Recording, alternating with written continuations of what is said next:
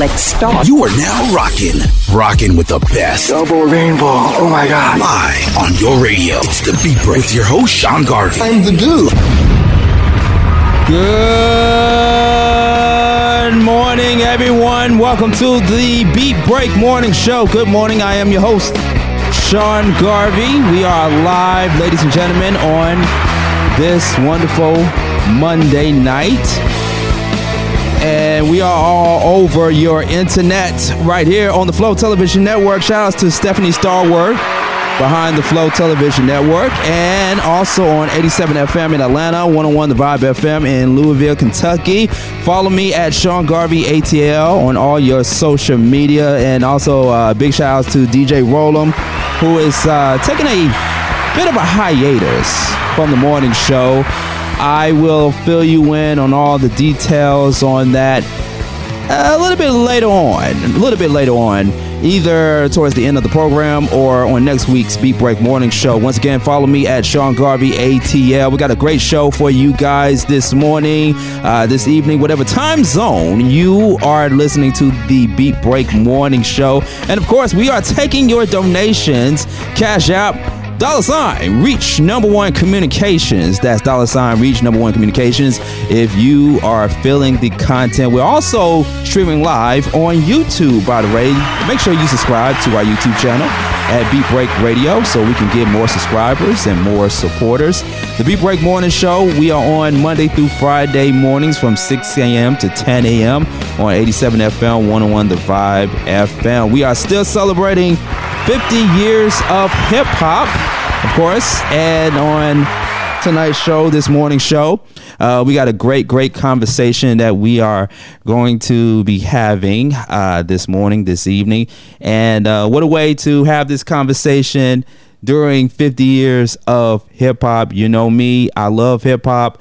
I live, eat, sleep, breathe hip hop and uh, we're gonna have a great conversation so like i said folks uh, once again make sure you subscribe to our youtube channel youtube channel at beat break radio uh, this morning's topic Y'all ain't got love for West Coast rappers.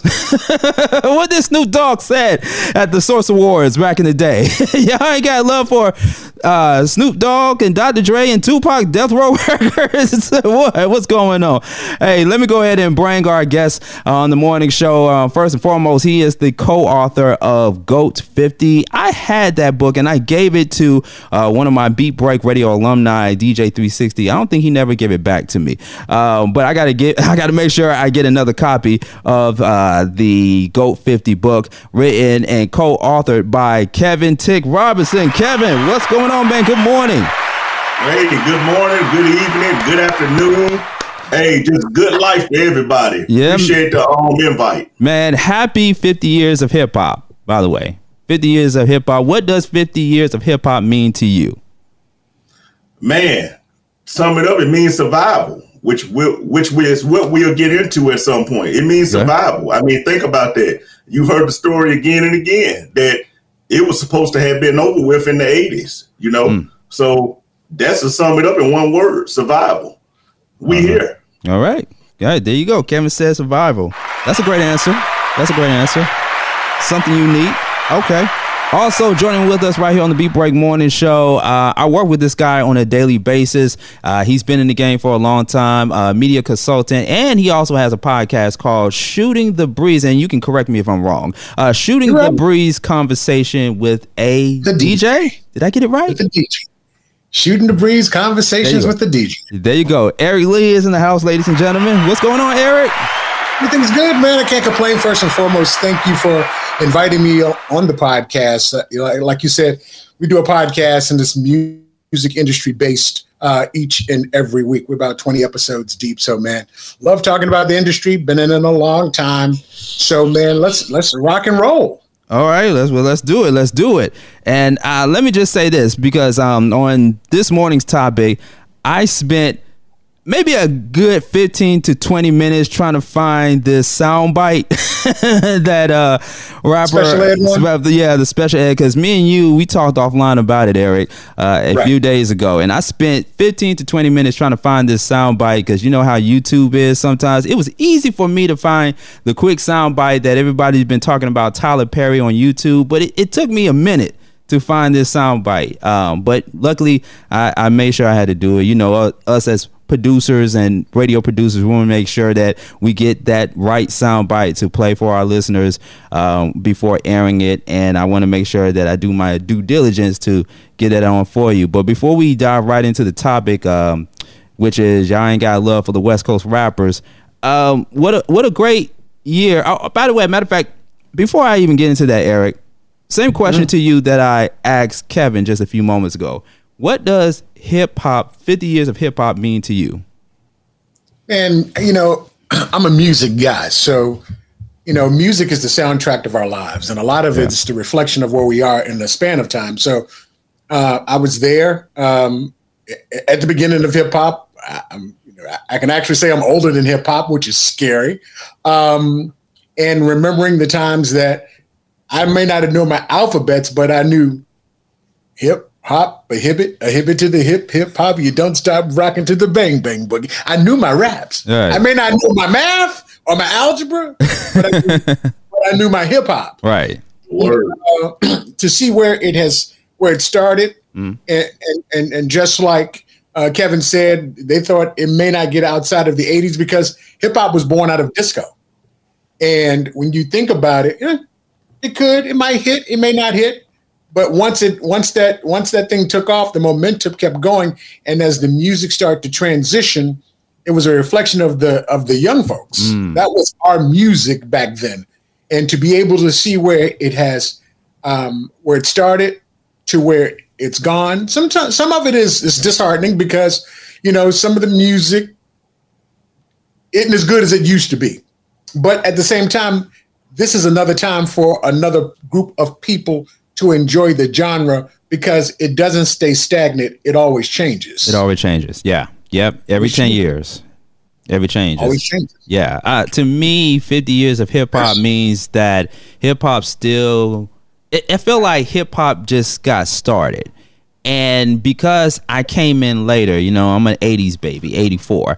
And I really didn't start really liking hip hop until I saw uh, music videos, hip hop videos on Rap City. By the way, shout outs to uh, Big Tigger and uh, yep, and the people behind Rap City over the years. They are getting ready to. Actually, it's tomorrow, if I'm not mistaken. Tomorrow will be the, the three part documentary series uh, behind the legacy of Rap City, BET Rap City. And watching Rap City and even Yo MTV Raps and Ralph McDaniels and even here in Atlanta with Arnell Starr and watching those music videos, it, it just prompted me to start really liking hip hop even more. And you know, just for hip hop to get to where it's at today, like even in movies, a lot of movies play hip hop songs and rap songs, uh, you know, than any other genre. And you know, it's just incredible to see that um, people from like LL Cool J to the Grandmaster Flash and the Furious Five and Run DMC embracing it and celebrating it and having concerts and events, not just only in New York, not just only in Atlanta, but in other places across the country, just embracing the culture, just embracing the genre, and to see how it has now become a billion dollar industry over the years. So I'm loving it. I'm loving it. And the culture, the culture brings in money. That's why they celebrate. Right. If, if there was no cash attached to it, you wouldn't be seeing it. Believe that. Right. They're not selling. Look, there, there- there's a lot of genres of music out there, but hip hop is a driver. Uh, it's a cultural driver.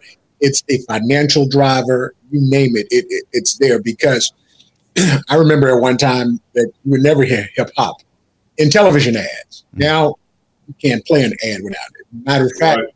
they've got uh, gosh, I forgot what I heard today. It was hilarious.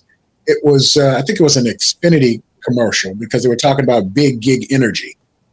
You know where that came from? Yeah. Latto. Yeah, they said big gig energy. Like, like she's like, "Ooh, I'm looking for that big gig energy." That's hip hop.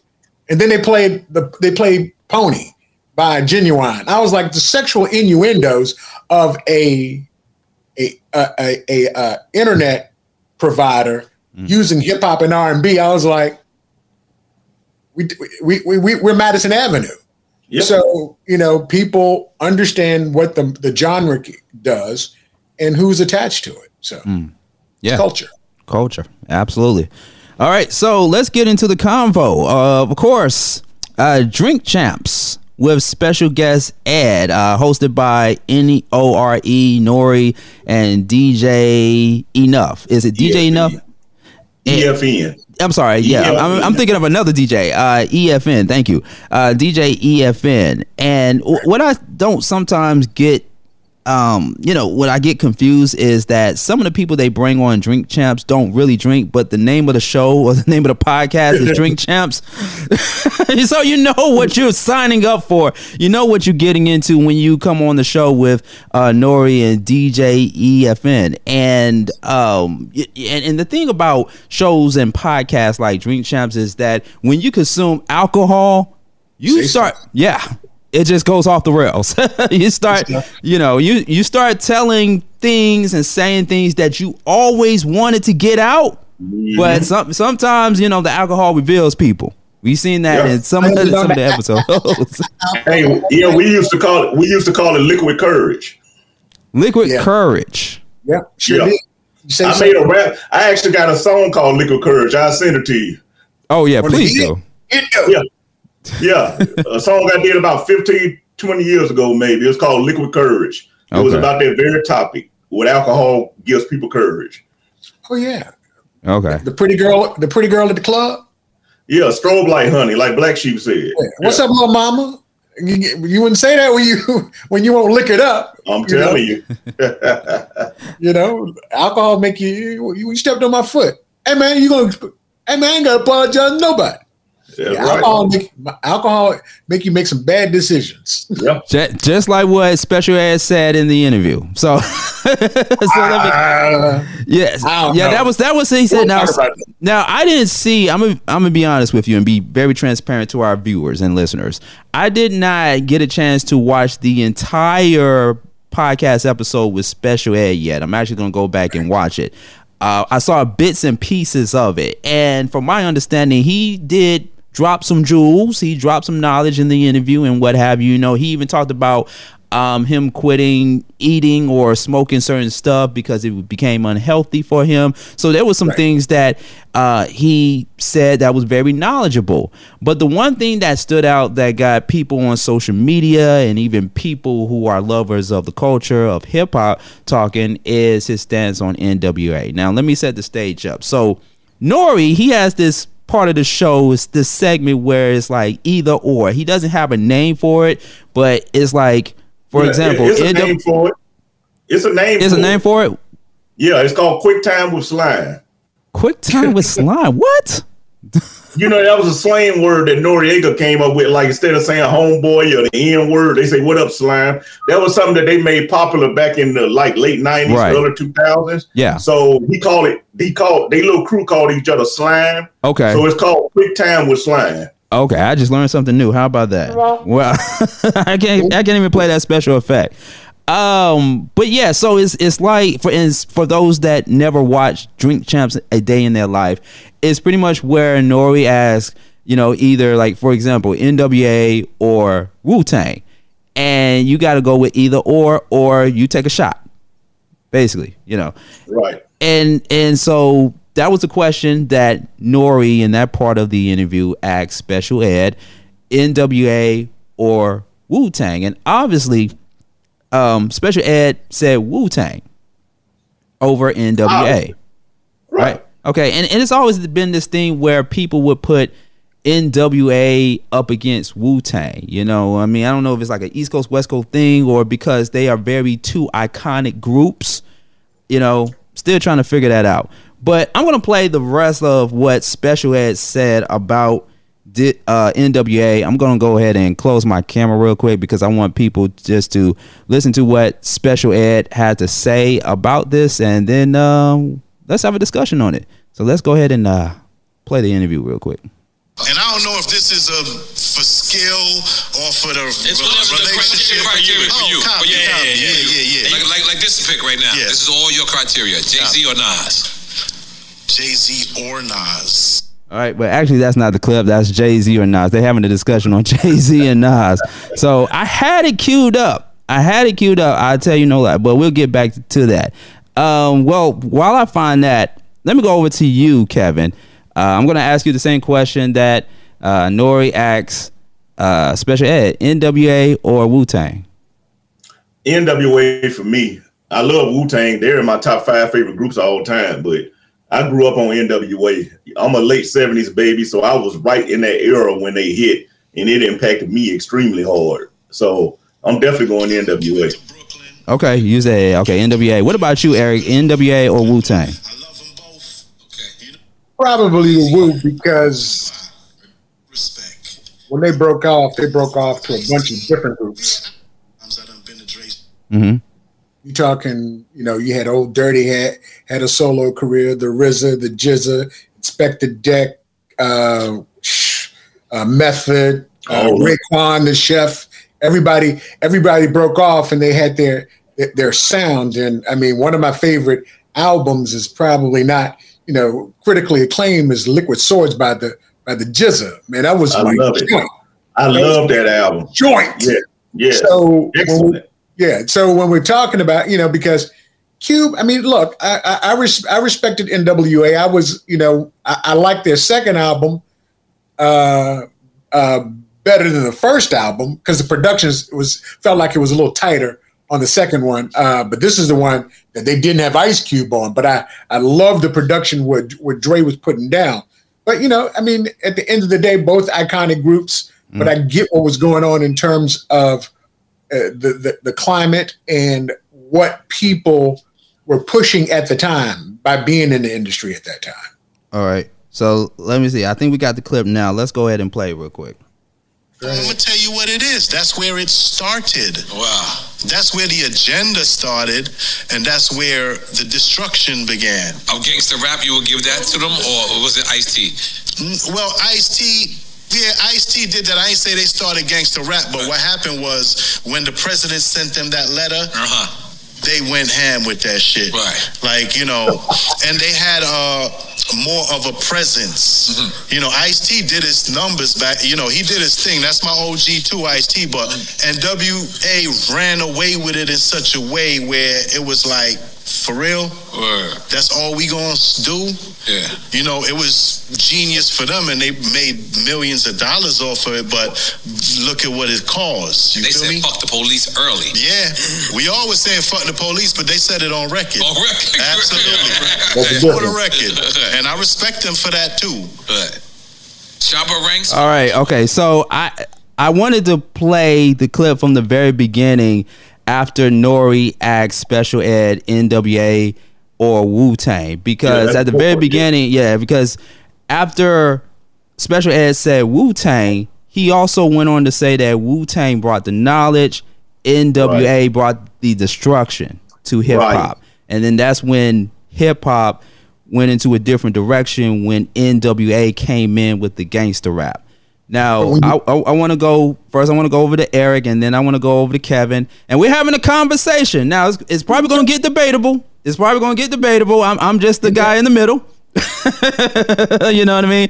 And and so uh, Eric's stance is that he's in agreement with special ed. And Kevin, you you went on Facebook Live or IG Live, one of the two, and you spoke your piece about it, saying you know saying cer- criticizing what special ed said, and you was more so um, telling people your stance on why West Coast rap was the way that it was. You was in defense of West Coast rap. I mean, obviously you said that NWA, you you, you voted NWA over Wu Tang.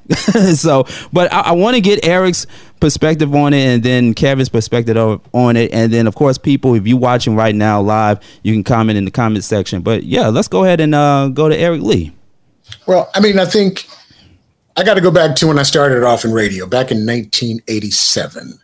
And uh, what was going on? I was the music director of my college radio station, had an opportunity to work with some big people in the industry uh, as I got off to my start. And I remember in, at the college radio station, we weren't allowed to play hip hop. We were playing jazz, uh, but all of the kids wanted to play hip hop. But the hip hop that we were listening to at the time was Heavy D and the Boys, Slick Rick, Run DMC, LL Cool J, a little bit of Public Enemy because they were just coming out. BDP, they were Boogie Down Productions before KRS One did their thing.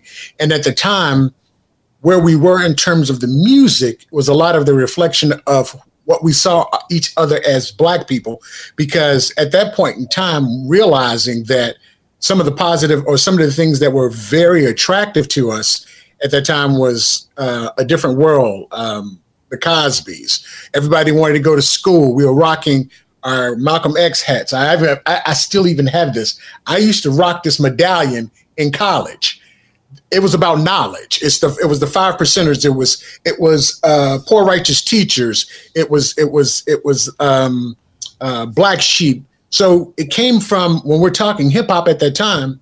Hip hop was very educational, uh, and it was and it was power forward thinking because it, it wasn't just shake your booty. It wasn't gang. It wasn't gang gang. So, you know, there was some there was some stuff that had a little bit of conflict, but it was almost because you got to re- remember when hip hop we used a battle could turn to a break dance, you know, or battle rap.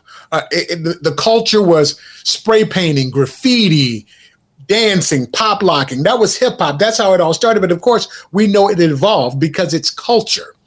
Um, the music started to change. See, I was there when they didn't play hip hop on, on the radio until after six o'clock. Before, actually, was at, after midnight. Then they dropped it to six o'clock. Then at a, at a certain point of time, they allowed hip hop to be added on to R and B singles like uh, Patti LaBelle feels like another one. Big Daddy Kane was on it, but they only played that version after six o'clock. But that's all the, the, the kids wanted to hear that version because hip hop had to move into a into a, a different space.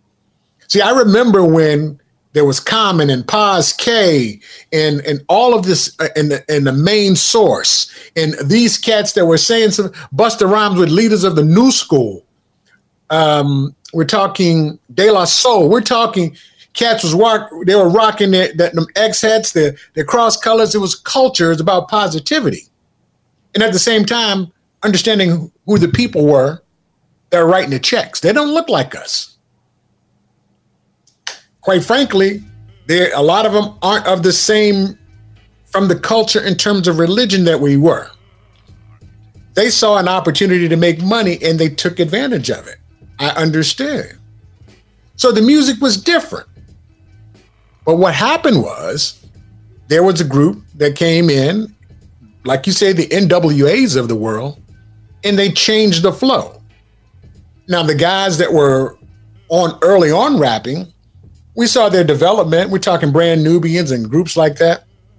It's all positive and it's all black.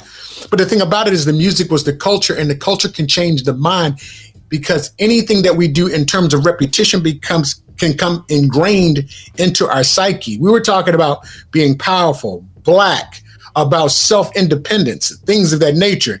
Then gangster rap popped in. There was an opportunity for it. There was a lane for it.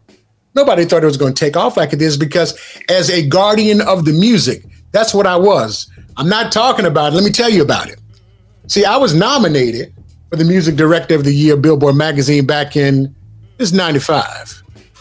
I was nominated for it in 94. Billboard magazine, 94. I actually won it back in 1993. So this ain't something that I, I saw. I was a part of it. I was one of the gatekeepers. So when we got music that was detrimental to the community, we didn't play it. But that didn't mean that it wouldn't get played in the clubs. It didn't mean that it wouldn't come with a version that's clean to the point that we could play it. But when the kids went out and purchased it, they got all of the gang gang on it. And that's what they wanted and the people that were putting it in place didn't care about our community. That was my responsibility to put that in there. But at a certain point, the numbers outweighed the gatekeepers. they had they had it was going to get on because what happened? The record companies put pressure on the owners of the radio stations, who put pressure on the general managers, who had to talk to the program directors, music directors. We got to play this stuff. All right, whatever. The numbers went up. We sold more advertising. So we got paid to poison us. See, I was there. I understand exactly what went on. So when we're talking about gangster rap and how it came in, it made money. It did well. But at the same time, it turned it turned our culture around from where the music originally started and it's all about growth and I understand that and it's a rep, it's a reflection of where we are.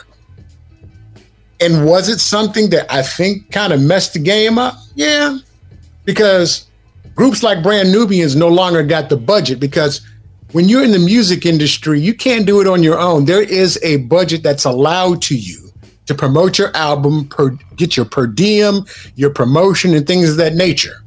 If you don't have that behind you, you can't do nothing but sell it out the back of your car, and then you're not important enough. Cool thing about it is, I knew the guys that made the decisions, found out what was going on. Those budgets were pulled from the positive rappers and gave and, and anybody that did detrimental or gangster rap because that's where the money was. It was a business decision. Definitely. And the folks that that that that put this in place, the Jimmy Iovine's, the the uh, um, Lyor Cohen's, there's a there is a piece right now on YouTube with the Breakfast Club where Charlemagne called him a hypocrite about putting it out, putting Well, out. wait, but, but let, let me get a chance, brother. You kind of can I go? Uh, okay. right. Well, yeah, yeah. Wait, wait, wait. Before I go, before I go to Kevin, because I, I, I, I know you got a lot to say, Kevin. Let me ask Yeah. Eric this question because uh, from my memory bank, I remember um, a West Coast rapper, not part of NWA, uh, but he said something like, "Well, we didn't coin the term gangster rap. That was something that the media had coined." So, do you think it was more so of the the media? Because when when West Coast, because I was feeling more so of East Coast music, right? I was feeling more of the the East Coast, the boom bap, and the jazz that came along with it. And then you know the only songs I heard from NWA at that time, without listening to the album, because at that time I didn't listen to that whole album straight out of Compton.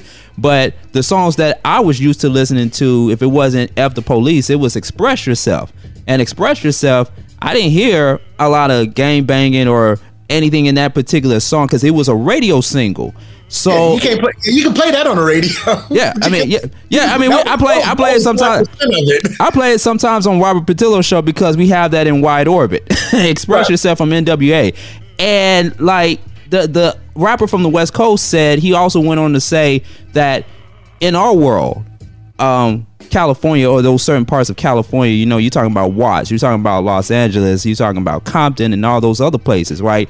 Like that's Crip, Blood, Central. You know, we seen a lot of police brutality. We seen a lot of black on black crime and all those things. So we came from a world where we did not experience the same kind of things that people on the New- on the New York side in New York or on the East Coast experience. Oh, So, exactly. so, so do you think You're it saying- was? so you say so you're saying Bensonhurst. You're saying that uh, the Central Park Five. You're saying that um, uh, Tawana Brawley. All of these, these things happen on the on the West Coast, on the East Coast.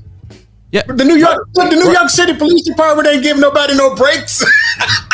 Well, I mean, let's just say, let's just say the LA, let's just say, cl- cl- um, Crip Blood and LAPD, especially the LAPD, they, they you know, had a, a very get it, bad but- representation, and, that, and that's and that's coming from the West Coast rapper, not my words, his words, not I mine. think, I think. I mean, everybody, every, every city. Yeah. Go ahead. Go no, let's, Yeah, let's go ahead. Let's go ahead to Kevin. Kevin, it's your turn. Go ahead, Kevin. I'd like to get a chance. I've been sitting here pretty patient. Y'all been- yeah, yeah, yeah. All right. So context is important. Um, my brother, Mr. Eric, I could tell you from an older generation, like my uh, like Sean admitted, he's East Coast bias. Um, for somebody like me, long story short, grew up on the South Side of Chicago. Right. the you mentioned the Cosby Show, Different World, College, all that stuff was fantasy to me. I used to think that was some of the lamest. Now this is from a young me. All that was corny to me, lame. Black people didn't live like that because I didn't see it. But when I heard NWA, I saw that and it made sense to my environment. So here's what I mean by the context being important. You was talking about poor righteous teachers, brand Nubian, knowledge of self, the nations of gods and earth, the nation of Islam, all that influenced a lot of 80s hip hop. This is what's the key. There were a lot of gangs in New York around the 70s and 60s, but they cleaned it up right around the time of the cusp of hip hop popping off. That wasn't happening in Chicago. That wasn't happening in Houston. That wasn't happening in LA it was mostly gang culture. They didn't have a Nations of Gods and Earth in LA presence like they did in Harlem. In Chicago, we didn't have a nation, and I can speak from my own experience. I didn't see no Nations of Gods and Earth around my way. And even though the NOI headquarters is in Chicago. Yeah, I was about to say, yeah, I yeah I'm about to tell you. I didn't see I, they were not in my neighborhood like you that. had the Panthers there. You had you had but that's before me. I'm young. See, that's what, that didn't exist for my generation. The Panthers was gone by then. All that was gone. Crack, crack, and gangs was the thing in Chicago, the area I was in. And that was a story for a lot of people in the United States. Now, now in New York, crack was also there. But the big difference, but the, the big difference is they had something positive that was considered cool. And that's the nations of the gods and earth a lot of them young boys that probably would have been gang banging out there doing all type of things, they were involved in that culture and the music reflected that. Now that's one point I want to make. So that's important, the context. Another thing I want to make a point on is the hate that New York has always had, especially from that era for music outside of their boundaries. You're right. I mean, it wasn't just it wasn't just New it wasn't just outside. It wasn't just West Coast is anybody that outside of the four boroughs? Anybody outside of them, they the they, they, they, gave them hell because they gave each other hell. Yeah. But let me tell you something. They didn't like each other, let alone right, right. See, because it was money earning Mount Vernon, or it was right. I mean, they, I mean, they had their sets. Right. So, Run DMC, Beastie Boys, and LL Cool J were probably your biggest sellers when we talk about money from time. the East Coast. Groups like Brand Nubian, Poor Righteous Teachers, Special Ed, G Rap, they were what I would consider mid-level. They sold pretty good, but a lot of them didn't even go gold. So let's not act like they were making all this money off positive rap. It was just what they had. Now, when gangster rap came, what we call gangster rap now, but you could call it reality rap, hardcore rap, it got different names. The money came in, as we know, and corporations go where the money go. But a lot of these young brothers and sisters was just telling the, their life from their perspective and their environment. Even though they tell, even though they're telling the stories, it's still they had every right destructive. It's destructive to do it, but it was destructive where they was at. You can't expect a Joker in the crack house to rap like Chuck D. That's not realistic. Well, I don't I don't expect it to be realistic. Well, you, mentioned, you mentioned you mentioned brand new and you want it in public in that's fine, but see you focusing on one aspect of rap. You ain't mentioned BDP's first album being called Criminal, Criminal Minded. You've been You didn't mention KRS One had a song called Nine Millimeter Goes Bang before NWA existed. You didn't mention Kool G Rap, Trilogy of Terror, Roll did, to the I, I, did, I did. I did say I, no, no, no. Schoolly D. Wait, hold on. Schoolly D. His first song, PSK, that literally stood for Parkside Killers. Oh, I, I, I, I did say that there were songs that said oh, it was no, East Coast that, that, were that were de- just as detrimental. I but I wouldn't detrimental. I would be careful because they just speaking their truth. They're speaking what they're seeing. You know, it can't be one sided. So let me uh, before I get off subject, I'm gonna let I'm gonna let you go ahead and go. I just want. I mean, it's a discussion, brother. That's why we're talking to each other. Right. I don't want to get off subject. So to the point of what Special Ed said, he said it led to the destruction of hip hop. I say no because hip hop is still here. It's a multi billion dollar business. a lot of black people are employed and off the street because of hip hop. So did it destroy hip hop? No, it did not. Did it destroy special ed? See, you got to know who the messenger is. See, a lot of them New York rappers were bitter because they were so used to being here. And here come these Jheri Curl, these country sounding, these booty bouncing people.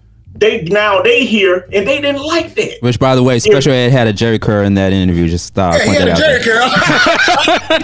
oh, okay, that was a Jerry. That wasn't a Jheri Curl. That was natural hair, I think. But um, dang, you threw me off, Sean. no, no, no. You say uh, East Coast here. Yeah, Yeah, yeah. West Coast. so, Go so I'm gonna tell you, if Brand Nubian and them and Public Enemy was making the money NWA and them were making, or Special Ed was able to make more than two singles, he'd have a two real good songs. P- PE PE sold a lot of records. A lot of Oh, records. yeah, over time, but they didn't sell like Oh yeah, Nation of hardcore rap. Oh, oh, they were they were PE was one of the biggest uh, biggest rap groups at the time. Definitely, I definitely, no doubt about it. No I mean, it's all relative to the time But- that they were in. But I'm Right. saying NWA couldn't have destroyed hip hop. And I'm going by what Special Ed said. I know that's not what you're saying. I'm going by what Special Ed said because if it was only PE, Brand Nubian, Poor Righteous Teachers, hip hop wouldn't even exist right now. You needed NWA. You know why?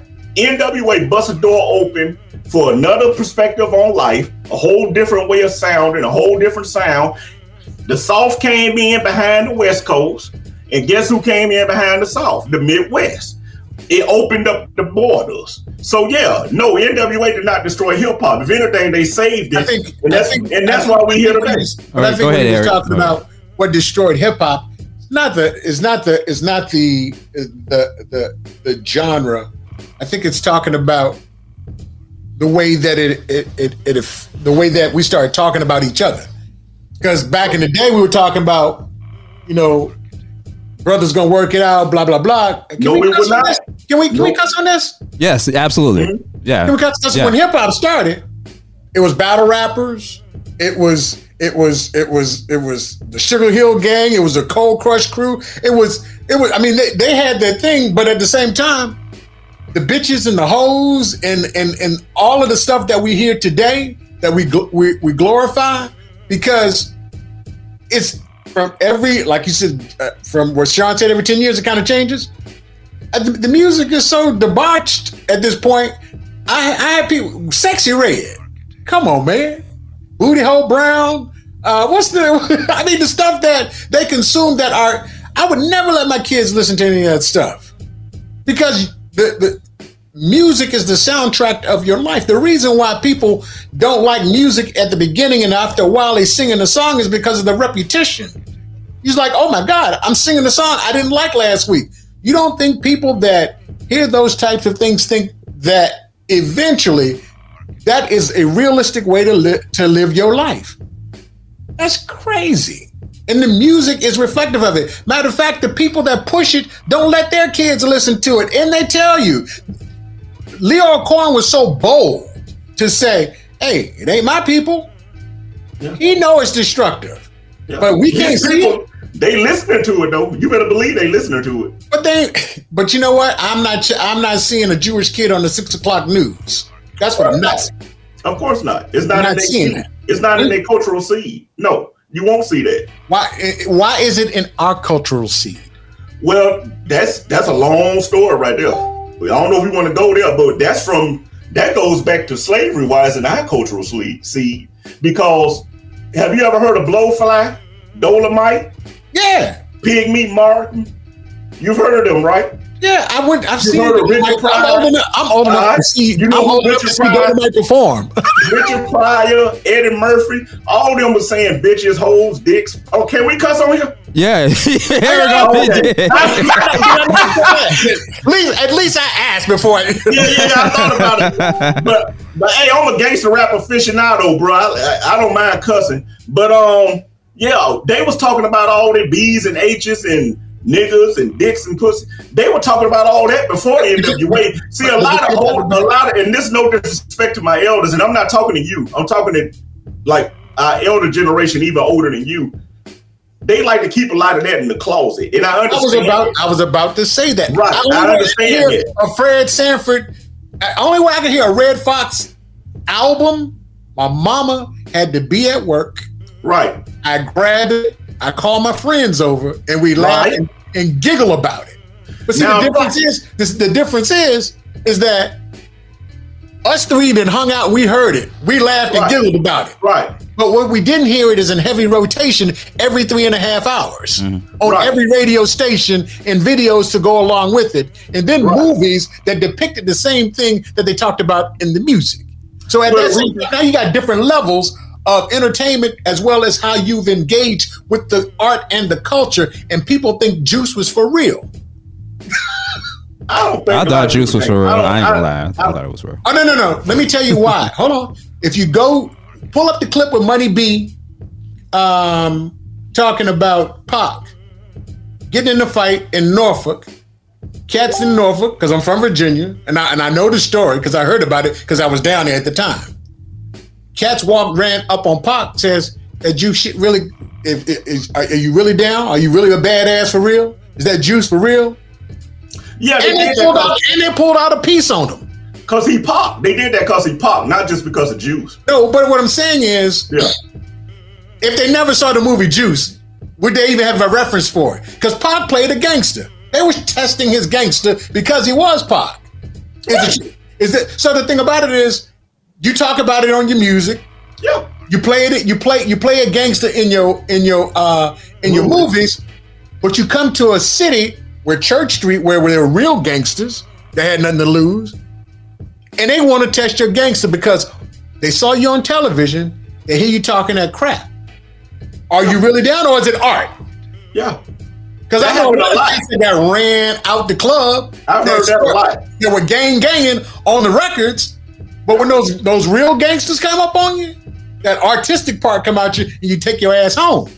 That So the music, sometimes. is, the music ain't even. See, the thing about it is, what was the rapper I just heard? He talked about the fact that people talking about all this gang gang, but y'all ain't really about that. Y'all don't even y'all don't even live the life that you even talk about. So what you're doing is poisoning your own people on a lifestyle that you don't even live yourself. All right, well, let me flip that. I'm glad you brought that up. Let's flip that about not living the life you rapping about. Public Enemy rapped about black power and black empowerment, black ownership, and black, you know, yeah. they were on a white owned label. Rush Associated labels with Lyor They and were on a white owned label for It the was- most part. it and was when they it was Def Jam, it was they- they- it, was was it not Russ? Russ part of it, but their managers, because I looked it up, I was like, wow, managers are white. They had, and I'm like, so same with Brand Nubian. They was on a white label, but They check on this- Arista. Yeah, on but check this out. People That's- like, There wait, hold on. only- how many black how many black labels were out at that time? I'm just funny. I'm talking about you can't, you you can't. No, we can't do that. They were rapping about black empowerment, black people, power to the people. Now NWA, Luke, and Geto Boys, they were talking about bitches, hoes, killing niggas. But guess what? They were on black-owned labels. Does that make it right? No, but I'm just it's funny to think about that though. That yeah, they were being quote quote detrimental, but they were actually living black power. They was employing black people, black label owners, black employees. So it's funny you about, but, okay, but you talk about you talk about at the most if they're employing anybody, hundred people. How many people? How much? How much of the music is destroying the culture? Because if I if I if it's a hundred if it's a hundred urban radio stations that's reaching about I don't know thirty million people, but you're employing a hundred, so that offsets the third the th- thirty million people that hear the music. but 30 million people ain't committing crime. Well, no, no, 30 million people ain't committing crimes, but at the same time, we watched, we watch, and you can go statistically and look at the numbers of graduation rates, um, education rates, where people's where we started to decline, and that wasn't because of slavery. That was a choice. But that's where it started. But I know that ain't That was a that's, that's not. But that's where uh, you asked me about the seed, where the seed got planted. But like I said, that's a Oh, okay. whole All right, all right. story. Okay. But but crack the prison industrial complex and all that existed without keep in mind that created gangster rap. Gangster rap didn't create that. Let's never lose perspective of that. The, the stuff that they were talking was created by somebody else. Now we got to put it in context again. Okay. You got to add fantasy in there because we all grew up in America watching on um, Rambo movies, gangster movies. So you got to put that in there. Another point I want to make before I forget, because I thought about this. So Big Daddy Kane and them, they rapped about how they could kill you on the mic. You know, Right. put a quarter in your ass because you played yourself for. Right, right, right, right. Like a fly, dada, dada, dada. Right. People outside New York that wasn't battle rappers, they battled by saying, yo, keep messing with me, I'm gonna smoke you like this, shoot you like. It was just a different way of doing things. Now, that don't literally mean all the time they literally meant, I want to shoot you. But I think that's how you got to put all that into a pot. And that's where you get a lot of your gangster rap from. And I It's a mixture of fantasy, a mixture of reality, and it's a mixture of a different way of looking at, I wouldn't say battle rhyming, but brag, braggadocious rap. That's what I'm trying to say. I you know, when you got your East Coast rappers, all they talk about, yo, I'm flying, I got this, I I'm got shining. that. You ain't got that. I'm shining. I, I think the gangs, the quote quote gangster rappers, theirs was more like, yo, I'm about this. I got this. You come over here and do this to me, I'm gonna do this. I'm gonna, I think that's the so, so so Kevin, so Kevin, you don't you don't think that? Uh, oh no, I, I I don't I can't tell you what you think. Um, to hear those type of lyrics over and over and over again, we joke about the drink champs. We out on a Friday, we bumping the music, we sipping on whatever we sipping on. Police ride past us. Fuck the police. We've been listening. We've we've been we've been going on, on our way to the club twenty minutes. We all we all we, we we got nice at the house. We nicer in the car. Police come by. We playing NWA. Cops roll by. Are we gonna say fuck the police when we see it? We a little tipsy. Some may, some may not. I would. Let me tell you, I I I, I, think about myself as an educated man, even back then, and I was Right. there when when after police was out. Right. I was at Virginia Beach when we did when the riots went down, and I was on, I was at the beach when NWA, the only ones dressed in black and hoodies, in 80 degree, 90 degree weather, Labor Day weekend, Black College weekend. Everybody would come. Everybody was fuck the police, talking crap to the police the whole time. The music was blasting. College at Deltas, Q's, our best and brightest, all new music and we reacted to the artists that were there. Now, most of those folks would never have done that. They all grad. They uh, they were the most expensive college at the time was Hampton University. It was across the street, and half of the people there were from Hampton. I I, I understand what music will can do to people because when I was in college, when a woman came over to my to, to our rooms, we ain't had hip hop playing. We had our slow tape because we was trying to set the mood. We weren't playing. We weren't playing New York rap. We weren't playing L.A. rap. We playing Anita Baker, Luther Vandross because we trying to set the mood. Because music will set the tone for you. So when you're talking about um, the fact that it was fantasy, I said some fantasy. some fan, some of it is fantasy. Definitely. There are a lot of people that don't look at it look at it as fantasy. There have been a number of folks that have tried to blame rappers uh, for why they have committed crime. They do it all the time. I don't know if it's a good defense, but people do it all the time. I'm sure you've heard about that, Kevin. Mhm. So what I'm saying is, you can the music can inculcate you. Music can, if you allow it, to give you a false sense of empowerment, like we talked about BDP, and uh, well, we talked about the Nubians, you know, because everybody was talking positive. Nobody was saying anything bad about it because it was a reflection of where we saw ourselves as black people. I think what happens is when people see the Sexyy Reds of the world or or the drill rap or and people are dying. I mean, I, I was there when I was there when I was there when I remember when Biggie died. I remember who called me. When Pac died, I, I was on the air. When Big L died, I remember when I remember when everybody died. Being a rapper shouldn't been a shouldn't have been a death sentence. I never heard. I mean, Smokey Robinson's still around. the Temptations are still around. Some of them cats are still around. Mm-hmm. So is it a reflection of of of, of um, the, the the the drama or the or the violence that went along with it? It's a reflection of street culture. I mean, in the streets, that's the code of the streets. A lot of them made the mistake and tried to carry that over into the music business. So You was know, wrong when he said that? Because it's not. I don't think he killed hip hop. I think he talks. I think he, it was bigger than that.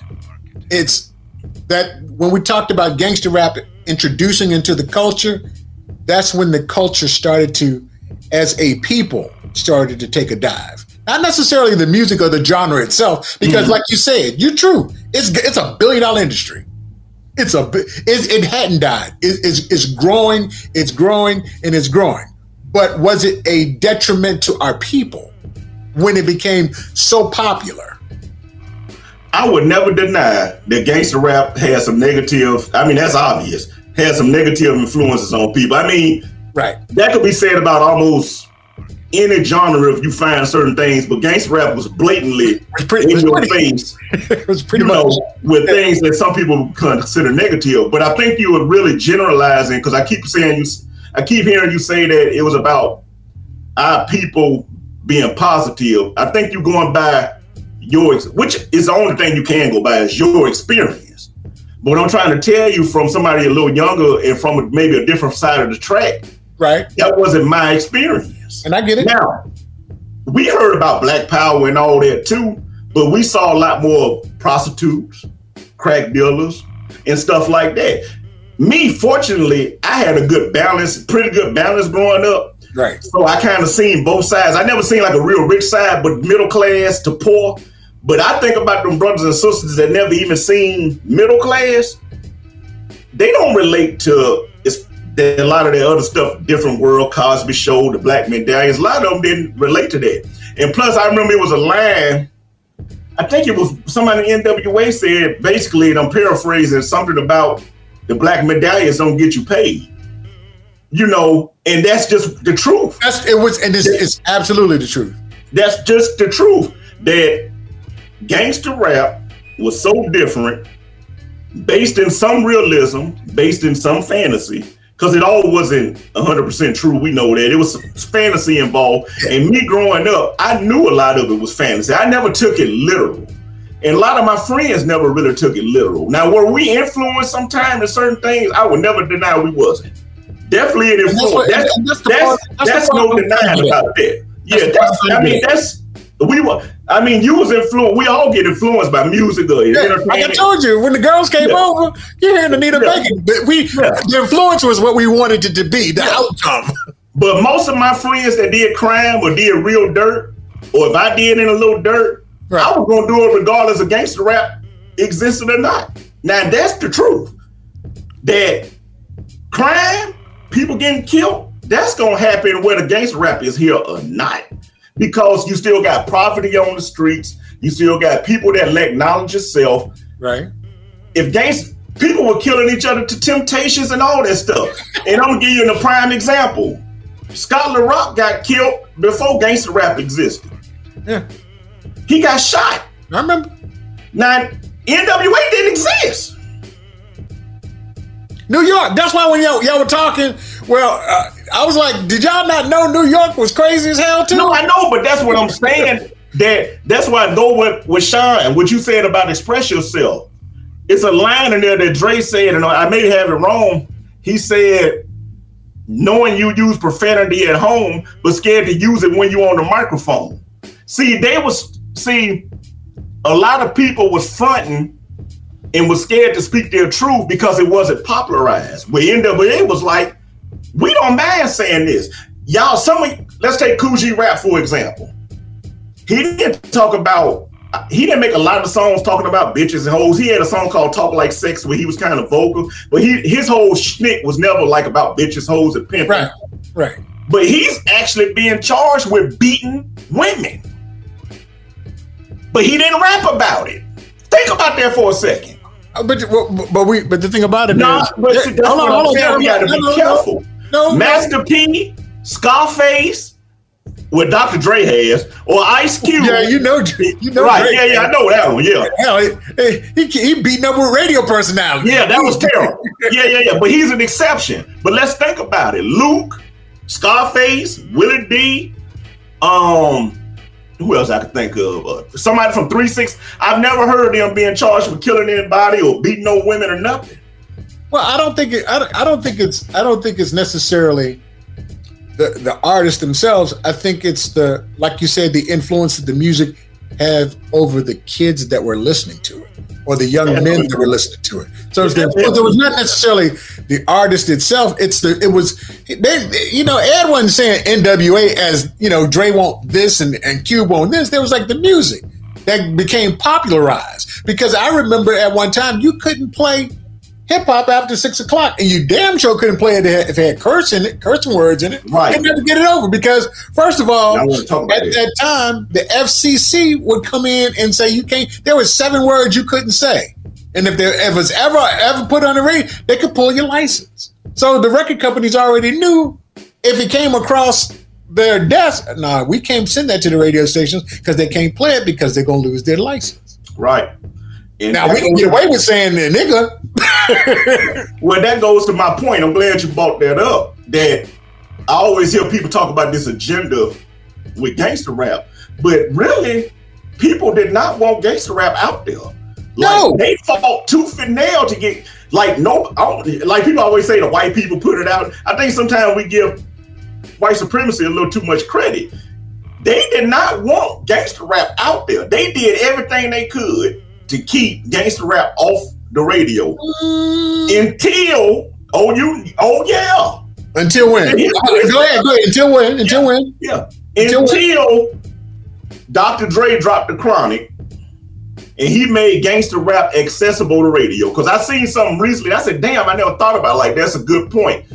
The Chronic made gangster rap digestible because he was rapping over smooth beats. It wasn't ultra aggressive. It was still gangster, but it He was, wasn't he, hard was, he was he, he was rapping over music that program He- directors knew because it was it was Right. all George Clinton in the Parliament. Exact. And it was accessible. It wasn't as hard. It wasn't as aggressive as Geto Boys or Two Live Crew and so on and so forth. But anyway, I, I got off subject there. Um, let me go back to it was something. Oh, I want to make this point real quick before we get off and before I forget. Because we get, I don't want to get too far off special ed. Right. And why? And I'm gonna tell you why I think he a hater. And I, I, I use that word loosely because I know a lot of these New York rappers and these New York biased people are haters. They have always hated on music outside of their region. I'm gonna show you why. They hated on, and they hated on their own shit. So Yeah, but they really hated on people from other regions. So Special Ed sat up there and said he picked Wu Tang because Wu Tang is for the kids and they kick knowledge. That's one of the biggest lies you could tell.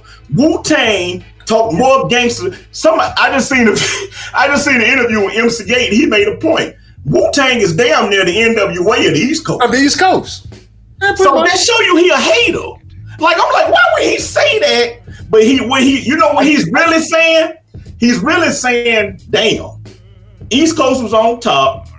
I was making my little money with my two little songs. I got it made and on the Magnificent. And here come these Jheri Curl trash talking jokers out of some old Compton, California. They making millions of dollars, and now nobody want to hear my on the Magnificent and I got it made. Or- That's what he really was saying. or or or he would or to go back to what you said, Mhm. NWA opened up the NWA for the East Coast. They meaning did. that, ma- meaning that it wasn't the fact he was a hater, it's the fact that was it Jimmy Iovine that owned uh Interscope? Interscope, yeah. Was Iv- or did he own Loud? Loud was No, no, no. Loud No, was uh, um, Steve, Steve Rifkin. Steve Rifkin, wow. yeah. Rifkin owned Loud, Iovine owned Interscope. Yeah. both Right. of them. What Kanye said, Right. and when one member of the tribe, because they work well together, told the other member of the tribe on the East Coast, you can do the, you can make the same type of music, go out to the same type of people, because, like you said, NWA may have opened the door for the West Coast or the East Coast NWA or the Wu Tang Clan. Not that he's necessarily hating on uh, uh, uh, NWA because they're from the West, because what they opened the gate to. No, wait, wait, wait. Hold on, hold on, Kevin. Hold on, hold on, Kevin. I want you to hold that thought. We're gonna take a break. It's the Beat Break Morning Show. hold that thought if you can remember, Kevin, because I, I want to finish this conversation for those we got to pay some bills. We at the top of the hour. We got Kevin. We got Eric. We got this conversation. A lot of people are tuning in. Uh, this is a very, very spicy conversation. So hang, hold on to your thought, Kevin. We'll, we'll be right back. we'll be right back. It's the Beat Break Morning Show. We're gonna pay some bills. Hey, like said, put your weight on it. put your weight on it. Way down in the We're gonna, we're gonna hear what Kevin had to say. Y'all, y'all tripping. Y'all so silly. Dolemite. we'll be right back right here on the Beat Break Morning Show. Y'all keep it locked. Sean Garvey is the MC. So respect the architect as I begin to build. DJ Rollem is the DJ. Go DJ, that's my DJ. Go DJ, that's my DJ. And Star Kells fills you in on what's trending. They do anything for clout. Do anything for clout. The Beat Break Morning Show. Tune in and tap in. All right, and we're back. Welcome back to the Beat Break Morning Show, second hour of the Beat Break Morning Show. Sean Garvey with Eric Lee, media consultant and the uh, host of his own podcast, ladies and gentlemen, uh, co-host of Shooting the Breeze Conversation with a DJ, also the co-author, co-author, I should say, of Goat 50, Kevin Robinson, Kevin Tic Robinson, right here on the Beat Break Morning Show. For those who are just tuning in, we are having a healthy conversation of East Coast versus West Coast hip hop. All right, so I, am just putting a little bit of light Actually, to the conversation because it got, it got you know it got spicy. It's, it got spicy in the first hour. I'm just being honest. but for those who are just tuning in, um, we're talking to these two great hip hop heads about a recent comment that uh, hip hop pioneer Special Ed one of the hip hop, one of the uh, pioneers of hip hop, Special Ed, made a comment on a recent episode of Drink Champs with N.O.R.E. and DJ EFN about his take on West Coast rap, gangster rap, as they call it, coming in and being somewhat of the destruction to hip hop, to where hip hop took a different turn due to the fact that you know East Coast brought hip hop which was more so on a conscious level, it was more so on a knowledge tip. But then when NWA came in um, and brought in that gangster rap, that's when things made a paradigm shift in hip hop. And so far, Eric and, and Kevin, um, you know, given their different perspectives on things. So before the break, Kevin, you was about to say something. I want you to go ahead and say it because I don't want you to lose that train of thought you had before we went to a break. So you we can pick up where we left off at, and then I'll come in and um, I, I, I want to also uh, address a few things that I shared with Eric offline because once again we had this conversation uh, a few days ago prior to the making of this show, Eric, and uh, I want to make sure I get that off my chest before we move forward. But let me go back to Kevin and uh, Kevin, go ahead with your thoughts. Okay, I'll keep it short as I can. I'll keep it short. so it, the contrast, what I was saying about Special Ed being a hater, and I use that word loosely. I mean, I don't uh, just but yeah, I felt there was some hate there because he he literally said, or I'm paraphrasing a tad, that Wu Tang acknowledged and they were for the kids. See, if he didn't add that part, that showed me that he showed his bias toward East Coast rappers when Wu Tang talked. Do you know? Do y'all really? Do y'all listen to Ghostface Killah? Have y'all heard some of the stuff oh, yeah. Ghostface yeah. said? Oh, yeah, it goes. So for him to say that, that was a huge flag on the play because I was like, huh? Now, if he compared them to Public Enemy, he would have said that. I pro- we probably wouldn't even be having the conversation because I'd be like, well, yeah, yeah, yeah. But he said Wu Tang can't. He going by what Ol' Dirty Bastard said on that stage when he said Wu Tang claims for the kids. Yeah, yeah, yeah. He said, and they did kick knowledge, no doubt about it. Now Wu Tang definitely had knowledge. I'm not saying they didn't. NWA also had knowledge in their music. A lot of it.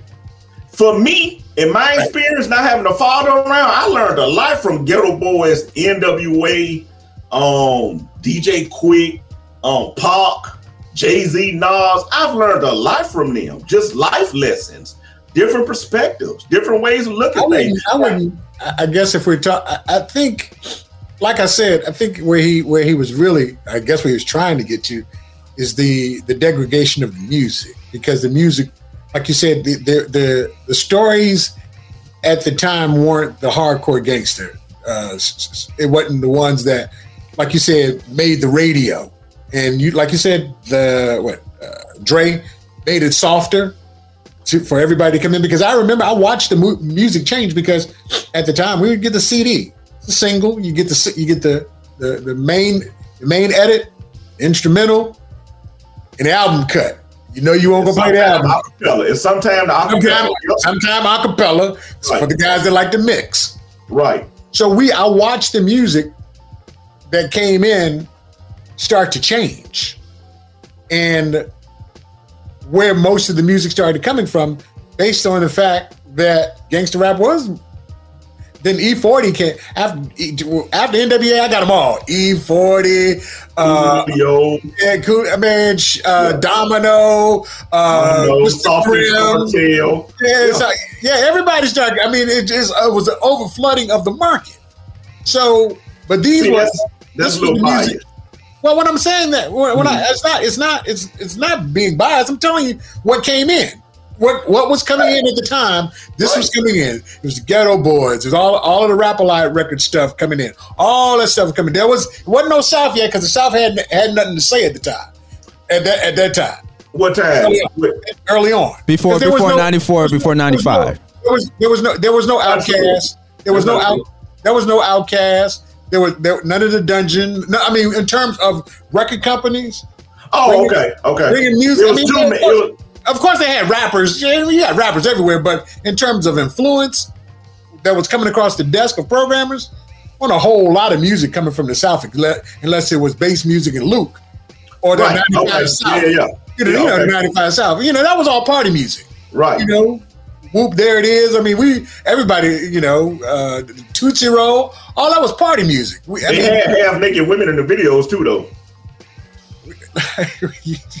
yeah, I know they they were half naked. Yeah, yeah. I mean, so, they didn't look, but they didn't. You know, the thing about it is, you can't see that on the radio. We're talking about the, the the influence of the music that we had to put on the air. but it was edited, right? What the um The music you put on the radio. Oh yeah, it had to be edited. And if it wasn't, but the thing about it is the, uh, you know, the I mean, it, they were. It wasn't. It wasn't like the, the rhymes was that complex that you didn't know what, the- what the lines were. That were Right. You know. You know. You know. Uh, if, if, what's coming after figure? Right. Right. right. well, they Right. knew what was coming. Right. So, um, no, I mean, I watched the music change. I watched it go from that that that party type of music to the to the uh, to the inspirational to gangster um, to you know East. I guess you I, I would you know they they try to they try to put everybody gangster that was a rapper at, at a certain point in time. Uh, you know because you know Diddy ain't. I, I've heard people call Diddy a gangster rapper. I was like, really, Diddy? Uh, a shiny suit rapper. it wasn't all of them that. You know, so I remember Delores Tucker user from what from from what from what uh from Pac. I remember when they put all the music out there and took a steamroller and ran over the cassettes in New York. That was Al Sharpton. Yeah, Reverend Calvin Butt. Huh? Reverend Calvin Butts and them. Calvin Butts, I think that was his name. He was involved in that rolling over the tape. rolling, rolling over the tapes. So, so the thing about it is, when we talk about, they weren't doing that. All came after gangster rap because they saw the influence of what was going on. Yeah, and like and like They you said, understand it. They, you know, Bill, Bill Clinton, Mr. Bob Dole, you too old. saying how to get. Thank you. Exactly. Game Right. roll. Exactly. Hit you with the hot tracks. You know, I, I want to jump in real quick and say something because I shared this with you, Eric, offline, and the the conversation that we having is somewhat the same to me. Is somewhat the same as the record that Common put out years ago. Uh, was it off of the Resurrection? It was off of the Resurrection album, and it Right. was, of course, which we know to this very day, I used to love her.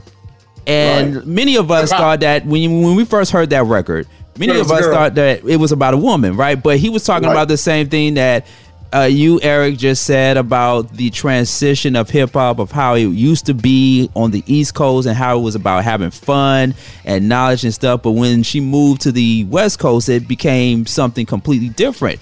And what also, just to add caveat to that, what also sparked um, from that record that Common did back in what 93, 94 was the beef between him, Ice Cube, and West Side Connection.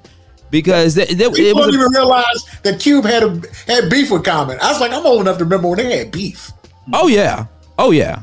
Oh yeah. Definitely. This was way before the the barbershop thing because obviously they made up later on. But but it, it, you know from what I from what we were told it was a misunderstanding from that record. I think Common knew what he was doing. I think Common at that time had the same Common- kind of mindset that Eric Lee Yeah, Common had. ain't, Common ain't stupid. He ain't stupid. He, he a long way from that. But A Common long- is Common is East Coast bias. See, He from Chi-Town. but uh, but I'm There's gonna a break it down. Chicago See, from I'm- you. Kevin, Yeah. go ahead. Chi-Town? Go ahead. He's from another side of the track. See, like Cube said, if you don't do gangster rap, you shouldn't really speak on it. See, East Coast has a certain sound. Okay, the boom bap beats, and it's usually heavily technique rhyming, very heavy on the technique and the wordplay. Okay, so you don't have to be from New York to be East Coast biased. You could just like that sound, no matter what region you in. Common comes from the tree of De La Soul, mm-hmm. Tribe Called Quest, Black Sheep. Native Where Tongues. they from? Where they from? New York. Huh? New York. New York. So he also had that attitude of who are these people coming in here talking all this loud mess, all this gangster stuff. I don't relate to it like you didn't relate to it, which is respectable. You shouldn't relate to it. None of let's let me be clear. I am not defending the right for people to be ignorant, hurt each other. I'm not defending that. I'm defending right, right. the right of dealing with reality. That's all I'm, def- I'm. I'm not saying that's how it should be. I'm just saying that's what it is if that makes sense. I'm not saying that's how it should be. That's how it is. So Common came from that side of the track also where that was kind of foreign to him. You know, he was a college kid, come from a two-parent home. With the So- Florida, the Florida A&M. Yeah, he didn't relate to that. You just said yourself earlier. You was in college, you was watching Cosby Show, different work. So you see the you see the pattern? Sean. Yeah, but the thing about it is, I was raised in the hood. I didn't get out the hood until I was 19. I was I, my place. The place where I'm from is from Newport News, Virginia. They call it Bad News. Yeah, but what so year is this? What year is that? 80. I left. I left the hood probably in 89. Okay. All right. You left the hood at eight. So when were you in college? 85 to 90. Yeah. But I, I, lived. I still went home. I Right, still but obviously you wasn't in you wasn't doing hood things like that. No, I don't know. I, I, the thing, You know? but I listened to the music. I wasn't crazy enough to try that bullshit. That was crazy. So I'm, I'm surrounded by cats. Three three quarters of my life, all we trying to do is become the next the the, the next Oprah Winfrey. At the time, because she was the hottest thing. so you had a whole different outlook on life. See what I'm oh. saying? I didn't. Yeah. See, But we, but believe me, I went to I went to a HBCU. You know how many drug dealers was on the yard posing as students? yeah, know but you many- went to the fact that you was in college. Like that wasn't even real to me. I'm trying to tell you, my that was something that you just heard about on TV. Like seriously, I was I always thought that that was just so. Well, you know what? It might be. You know what? It may be a little different for you because where I lived, Hampton University was three miles from me. Norfolk State was across the tunnel. Virginia State was sixty minutes up the road. The sea. I mean, we've on on the East Coast. There is an influx of HBCUs up and down the coast. So people. I mean, it's it's not black college life isn't uncommon to people in the hood because most of the black colleges are where? In the hood. Now Hampton ain't, it's on the water. But Virginia State smack dead in Petersburg. Norfolk State, smack dead in Norfolk. Right down there, not too far from Church Street. So hmm. we see it. I mean, you know, the thing about it is, I think what we like you said you didn't you didn't you that wasn't a reality for you, but it was a reality for Common and some other. I, got- I got a lot of friends from Chicago that went to school with me. And that's what I'm saying, right? So now So it's not like it was, it was too foreign for people from Chicago. It was foreign. to Yeah, you. but, but to my point, that's what I'm saying. Common had a whole different perspective on it because of his background and his education. But people that don't have that perspective, gangster rap was very normalized because that's the way we talked. You know, and not every single body. Like I said, I'm not going to sit up and act like I was just some ignorant savage. But what I'm saying is, I definitely understood the lingo. I definitely understood where Oh, yeah. it came from. I, And I I, know, agree. educated black kids, we well, I say educated black kids. Black kids, eh, we I understood everything that they were saying on Yiggins for Life. I that was one of my favorite albums. Right. I love that. album. But let me just say this real quick, back to Sean's point about comment that, and also what you were saying about what it ushered in, man.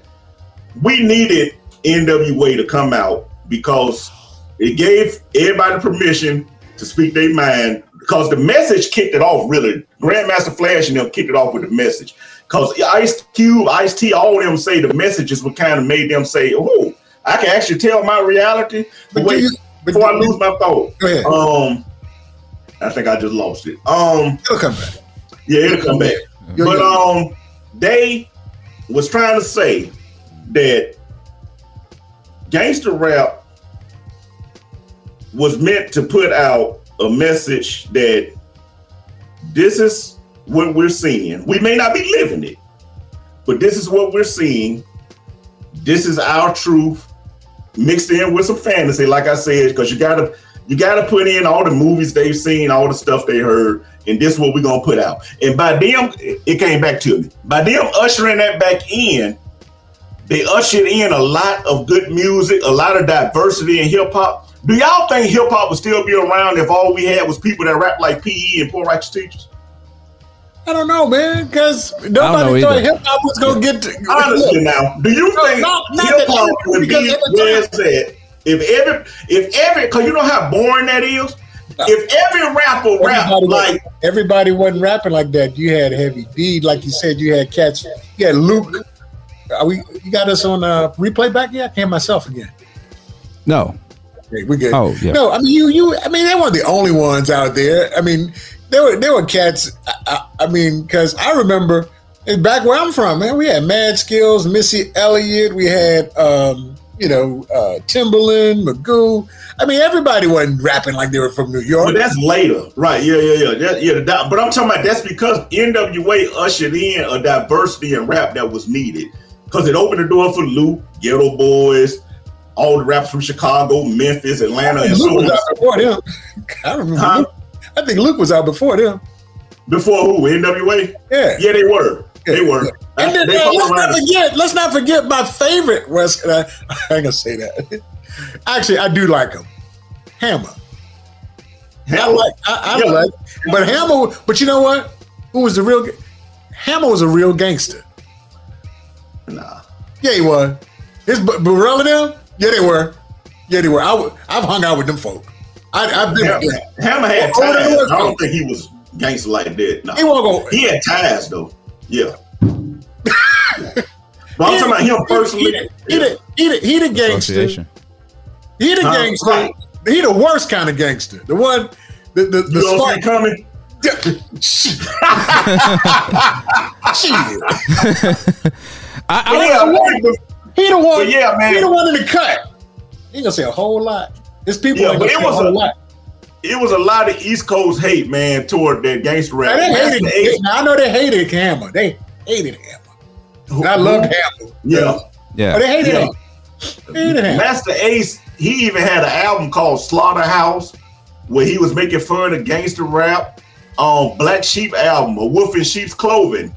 The one of the first songs on the album is called "You Mean I'm Not," where where Dres is rapping extra tough and talking about kicking his mama in her pee, and he just acting all crazy. He was making fun of gangster rap. I used to love her by Common was a slight at gangster rap, obviously. It was a good record, though. It was a good Yeah. record, but context is so important, man, that gangster rap, what we call gangster rap, has a right to exist.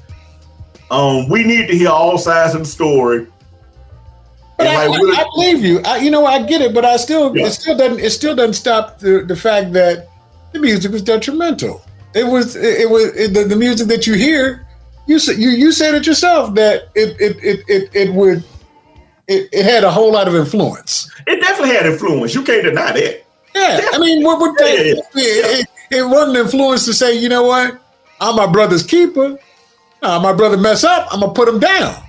That's not. But see, that's where you got to be careful. That's kind of a. I don't think it influences many people as bad as you think. I don't think so. I think you got your exceptions, of course. Obviously, some people was put here just to eat ice cream, and that's all they're gonna do anyway. so, I mean, gangster rap. Whether they heard gangster rap or they heard David Ruffin, they probably gonna kill somebody anyway. So that I mean, but me and speaking from my experience, I can't speak from nobody else. From my experience, a lot of the guys I grew up with, we love gangster rap.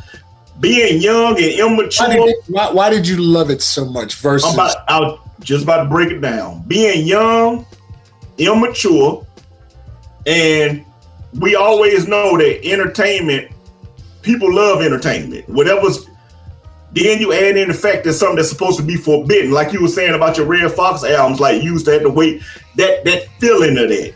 All that, and you gotta think I'm about 10, between 10 14 years old. So I don't supposed to be listening to this, you know, and but I messed around listening to it for the humor, listening to it to be rebellion. I messed around and found a lot of jewels in the music. When I actually got past the um the initial entertainment, just the cussing, I actually started realizing, like, wait a minute, that made a lot of sense. Wait, wait, what? I've heard that. So what I'm how saying many is, your friends later- dissected the music like that? huh? How many of your friends dissected the music like that? Personally, quite a few. That's what I'm telling you. From my, I don't. I'm trying to think honestly, man. I can't think of many of my friends or associates that literally was out here, and they listen to a lot of gangster rap. That was out here committing crime. Now some were, like I said, you always got, but it's There were. definitely. You said they were, they were they were listening to Sade and they killed somebody. Oh yeah, murder been around with murder was around since the beginning. I mean, come on, now we don't want to go there. I mean, people gonna people gonna kill regardless. That's poverty. Now, gangster rap could fuel some of that, no doubt about it. You know, if you got a certain mind state and what did depending on your mental capacity, definitely gangster rap may influence you to do something stupid. You, but you, you're a young cat, but you still know. If I say it, say it loud. I'm black and I'm proud. Yeah. When you're talking the music, when you're talking the generation of the music at that time where black was beautiful, Afro. I mean, it- it's funny because I go back and look at some of the old yearbooks from college. Not just my years, my years, my aunt. Everybody suit and tied up. Young brothers. Everybody suit and tied up. Everybody, every everybody got their big afros, the the the poke chops, That's yeah, that's the, the, the bell bottoms, but Yeah. they had a certain amount of pride in what they did, and the music is probably a reflection of who they were. Because, like you said, they're gonna always be killers and things of that nature. But if you think about, you know, those cats, they, they, that would be the the baby boomers. Those those were the last generation of black folks that were segregated. Because I'm first generation, segregated, desegregated. I'm Gen X. right. So when I look back at that, that the music that they were listening to, you know, bring the boys home, all all of that stuff from back in the day, Marvin Gaye, you know, the, the that that whole, you know, uh, the, the the the consciousness music that he put in place that Berry Gordy was going to whip his ass because Berry wanted the nice and fluffy stuff that Motown had in place, but then Marvin put that put that album together, the the the, the um, What's Going On album, and hit because black people moved in their consciousness at that time, and the music reflected that. The James Brown, the Marvin Gaye's, everybody was putting out that type of music, and then it went from that to disco to hip hop. That they didn't think that was going to last, and then hip hop picked up because hip hop was party music originally. Good times. These are the. It took a bunch of chic records. Then it, like you said, the message. Remember, Broken glass everywhere. People pissing on the steps. You know, they just don't care. I can't take the smell. I can't take Can't the take noise. the. I got no money to move out. I guess I got no choice. And that's why and that birth and that's what birth gangster rap right there. But the thing about it is the creativity of what they said. They told the story. They called it the message. You heard the record. You said, "Oh man, they telling they telling a story about this." That's wasn't about it wasn't about you know from what from what we think of gangster rap is the is is the the killing of each other in the music and some of the some of the lines the the the, the violence of of, of of of the music. The message wasn't violent. The message was the message. People like you said that could relate to it. You said we seen broken glass everywhere. We seen people piss on the steps. They just i can't take the smell. I can't do i ain't got no money to move out. Guess what? I ain't got no choice got rats in the front room roaches in the back there's a damn junkie in the alley With Go a to the baseball bat. To my point, exactly. That was a story. That didn't feel. That didn't feel. So you, as you said, like as you said, you know what you. So you're saying that's the uh, that's the appetizer to what? To the main course. because they they because I've heard I've listened to interviews where Ice T and them literally said The whether they lying or not, but they no, literally everybody says the message. Hell, Cube took the record. that- it made a song out of it. that gave them permission to speak their truth. They was like, wait, huh? Because they thought they had to rap about partying and you know and stuff like that to get on. And a lot of groups tried to rap like that because that's what was the money was at. Because you know NWA actually they didn't exist. Dr. Dre was trying to put out a group called HBO, Homeboys Only or something. Oh, They was some new- wait. Hold on, what was the what was the group when he did Turn Off the Lights? World Class Wreckin' Cru. World Class Wreckin' Cru. Right, he yeah. did the, Yeah. the, the silk, silky glove on. But no, I'm, I'm I'm talking. I'm telling you to my point of how influential East Coast was, and when these other people realized that the East Coast wasn't messing with them, and they said "F them." So, and I'm I'm trying to sum this up as quick as I can. So NWA they had the HBO.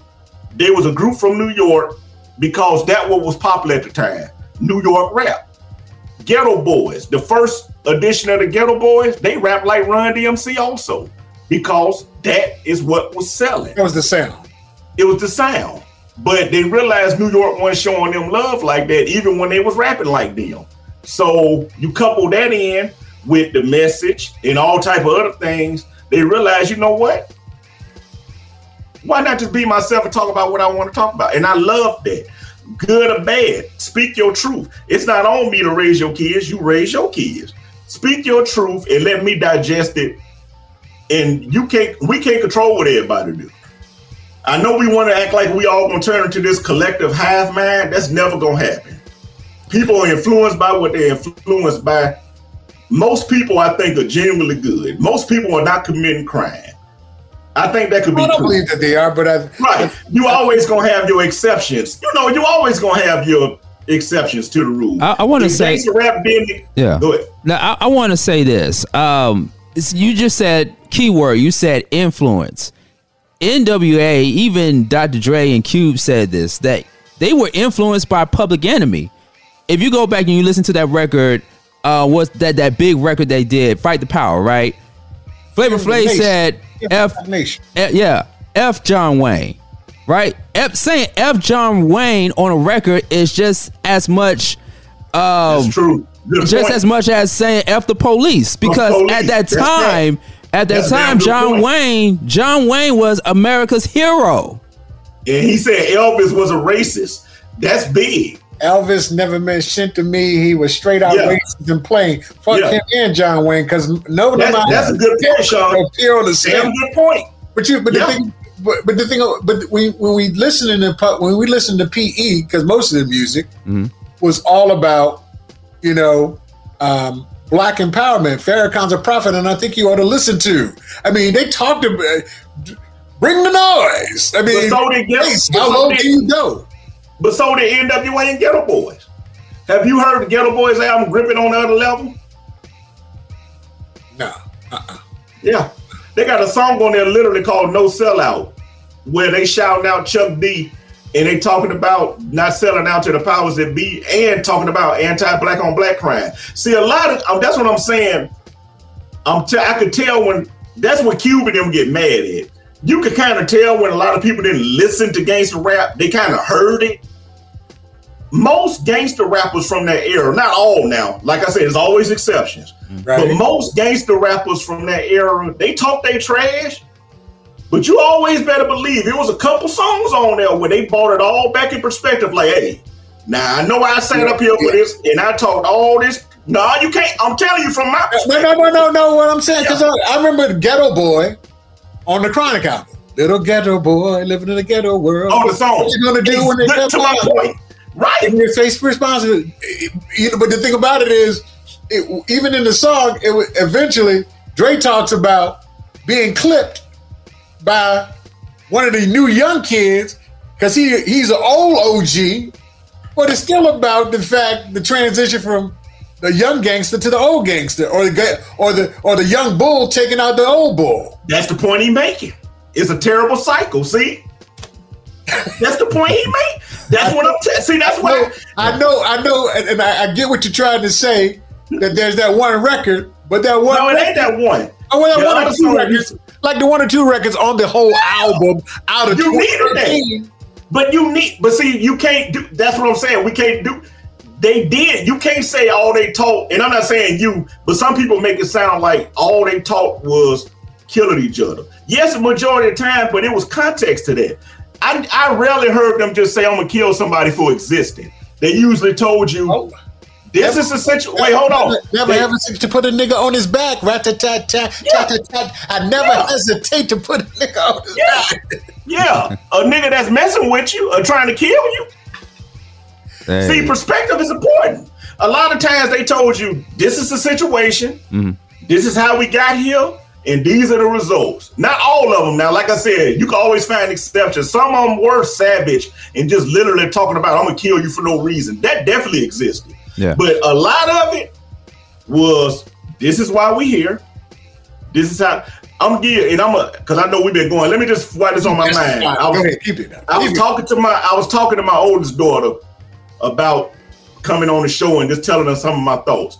And I gave her an example. Scarface got a song called Good Girl Gone Bad. The whole song about drug dealing and him killing. It's a part of the end of the record where he go get the guy that stole his drugs. He find out where he live. He get there and his little boy is there with him. And Scarface said this. He said, I don't give a fuck what he done. I ain't gonna kill him in the presence of his fucking son. So I drug him outside. He started to beg, bitch, be the fuck quiet. And then he said, What about my son? I got him. He's in real good hands. He closed his eyes, then I shot him. See, gangster rap, yeah, he talking violence, but do you see the context? It's still a quote there. Now wait, I'm telling you, that's what I heard. Because the fact is, this dude did something to Scott. He didn't just go to this dude's house because he's some innocent guy. They all in the street doing street stuff. He caught this guy slipping and he there with his son. He said, I don't give a fuck what he done. I ain't gonna kill him in the presence of his fucking son. That's heavy. Cause he could have either said, I went in there, I shot him, I shot his son, I shot his mom. he didn't say that. He- That to me is context. That's reality. You say it's context, and I still and I and I'll still push back and say the fact that you're rapping about you're going to get a guy that stole your drugs, Yeah. and you decide you aren't gonna kill his kill him in front of his son, but you're gonna drag him out and kill him, and I'll take care of your son after. Yeah. That shit's crazy. But, but that's the point. Now you with me, and I'm glad you you are making my point. So what I'm saying is somebody's Right. going to somebody's going to be somebody's going to hear that song over and over again, and if they got beef, they're going to have enough enough heart not to do something bad in front of their family members, but they will continue to do the whatever is bad. You're gonna do it anyway. Realistically, when you could have said, you know what, Oh, yeah. he got me, he got he, he got he got me he got me for the drugs, but is it is is enough for me to run the rest of my life in jail? Well, that's perfect world thinking. Of course, I would love all of us to think like that. And I agree 100% with you. Like I said, No, but what I'm saying is, so if you, if you, so what if he said, so what if he said in his rap, you know, I went to go get him. I saw, I saw his son, and he had a change of heart or whatever the situation is, to not necessarily take him out. You know, because I think what it does is perpetually putting, allowing us to feel as though, or making, or making us think that you know what, if we find conflict, we can have enough heart not to do it in front of their family, but you got to take them out anyway. That's, I mean, I think that's self-destructive of our own people. But I don't hear nobody, I don't hear nobody talking about killing their killing their friends. That's street, but that's that's street life across the board, no matter what color you oh, are. But the thing about it is, you say it's street life, and and, and it's okay to to to sing about it or rap about it or, or to have high frequency about it. But realistically, it's still at the end of the day has influence, and if it has influence on people that you say are poor, uh, that sometimes don't see their way out of the streets unless they're doing something that's illegal then it almost justifies some of the things that they do because my favorite rapper raps about it. It makes sense. It's the code of the streets. Just like you said that college was something that you thought was not not it realistic. Was, it was not, not realistic. realistic. Yeah. Right. The Cosby's in the in the in, in a different world. I that thought was, it was so phony. That was phony. All yeah. of those things that you saw that was phony. It was so realistic to me.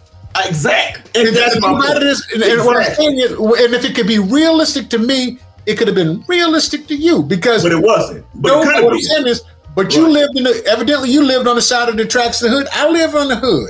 See, the thing about it is, the hood can live in you, or you, you can live in the up. hood.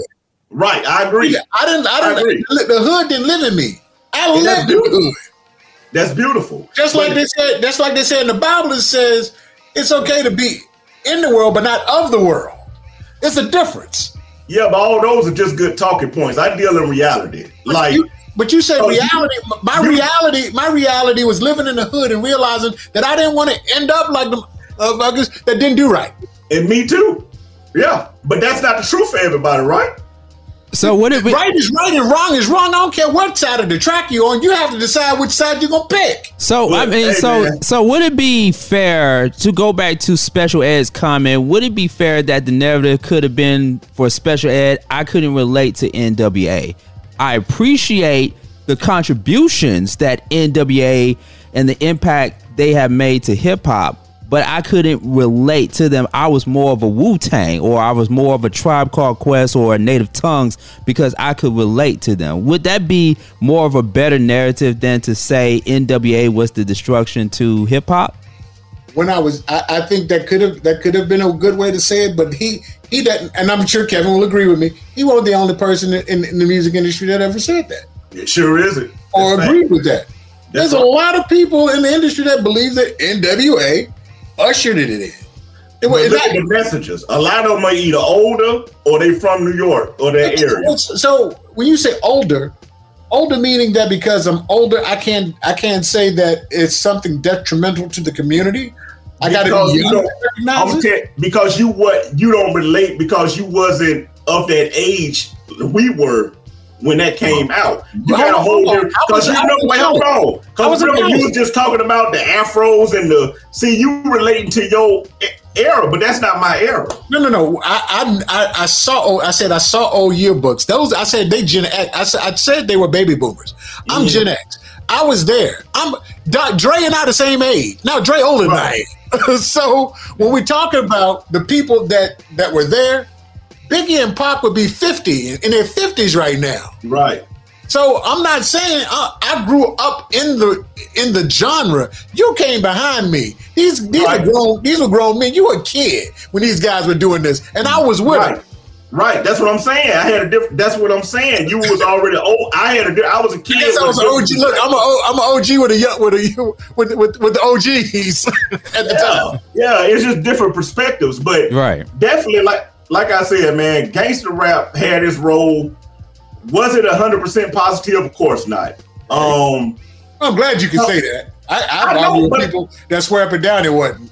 Oh yeah, that's not me. I, I deal in reality, man. I'm not by. I love yeah, gangster right. rap. That's that was my thing. But I would never sit up here and lie in nobody's face and try to make it look like gangster rap was just positive force. Kirk Franklin. yeah, yeah, I'm not gonna do that. I just don't like how it gets singled out, and I don't like how the context doesn't get put with it. And also, I don't like how the who the message is, because like I said, a lot of people from that era are usually real East Coast bias. Like, okay, for example, Sean, who are your top five favorite rappers? Oh, top five. Um, I would say Common, Dre 3000, Redman, Pharoahe Monch. Woo! Um, wow. you know, sometimes it changes. It could change. It could be Mos Def or Lupe Fiasco or Tupac. Ooh, yeah. Lupe. So, Well, but- but of yeah. those are- Mhm. yeah. Now, what's your top five? Honestly, My top five: yeah. Eric's okay. Rakim, hmm Jay, because they're lyricists. Biggie. Probably, I'm gonna say Snoop, hmm and I'm gonna say, Man. Tuffy, Tuffy. trying. I, I'm trying because so many could be in the fifth. It, I mean, because I, I like I like the kid on the West Coast, uh, Kendrick Lamar. Yeah, I I'm like going honest, your personal top five though. Oh my! Per- I mean, when if, if, if I'm popping in, in the because if I'm popping in the tape, it's gonna be Biggie. It's gonna be it's gonna be Jay. It's gonna be Common. It, it's Rakim. probably Lupe. It's probably it's, it, oh Eric. I mean, no Rakim the God. I mean, you know. I would say Big Daddy. Yeah, Big Daddy Kane and Rakim are in my top five at that time. Say I, I have like for me, I have a top five depending on what era we're talking about. Oh, like those okay. people that I named, you know, came. No, the in top the five is if I'm popping in, I'm I'm, put, I'm gonna put in the paid in full LP and just let it ride. Thinking So- of that's the plan. Both of y'all name mostly East Coast rappers, and that's to my point. Now, let me give you my top five. This might be in my top five for the longest, and this is in order: Scarface, I knew you were gonna say Scarface number one. I knew it. Tupac, Mhm. Nas, Jay Z, and Ice Cube. And then That's- to take it to the that's ten, number six is DJ Quik. Number seven is Treach from Naughty by Nature. You got Number eight is K-Rino out of Houston, Texas. Mm-hmm. Number nine is Eminem, and number ten is Biggie. It's I mean, very, you gotta- it's very I mean, diverse. go all over the It's very diverse. Yes. So when I that's why I try, and this is why I, when I listen to the messenger, I almost can write, I almost can say what a person gonna say to me just based on who their favorite rappers are, Mhm. their favorite albums, what their favorite song, because I could tell where their bias goes. I could tell immediately. Cause I can admit I'm biased toward gangster rap because that's what I came in. I like to say I came into hip hop through the back door. You know, I like believe it. everybody else was into Rock Rakim, KRS One. Shh, man, I was into Too Short, Two Live Crew, and I listened to Rakim and them, no doubt about. it. Don't get it twisted, but I'm talking about But think about me that. being young. I was heavily influenced My by a lot of that stuff. So my question, because the music that you talked about is rebellious. There's Yeah. a lot of rebellions. Yeah, And well, you said Big the young was person- rebellious. But I think, but I think, but you, you got to remember the reason why young white folks like rock and roll when they first kicked off because it was rebellious. That's why gangsta rap blew up too. Yeah, Because it was rebellious. Yeah. It was rebellious. I, I would be remiss if I don't mention the Pharcyde because the group, the Far Side, came from the West Coast. So But they the got West- East Coast sound. Yes, They got East Coast sound. I, I, but you know, I related to their music versus NWA. To be fair, because I come from a middle class, right in Atlanta. So, and and then you know what's so crazy? And you know what's so crazy? There you go. Yeah, pass me by, uh, running, Drop. drop, right? Yeah, and, and so with me, and, and the great thing about 90s radio, and I know you can attest to this, Eric, because we both work in radio. At that time in 90s, it was a blend. It was a balance. So one minute you could hear a Dr. Dre, and then the I next I minute, and yeah, and then the next minute you could hear a Tribe or De La Soul, and then the next minute you could hear a Master P or Cash Money.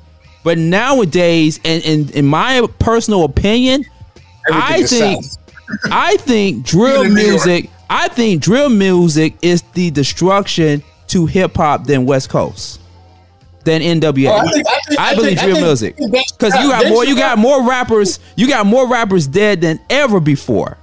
Oh yeah, I think gangster rap, gangster rap ushered in all that because gangster rap ain't really gangster rap ain't really gangster compared to drill. That's facts. So they, Gangsta so they actually pretty living it. They actually living it. They live Yeah. it.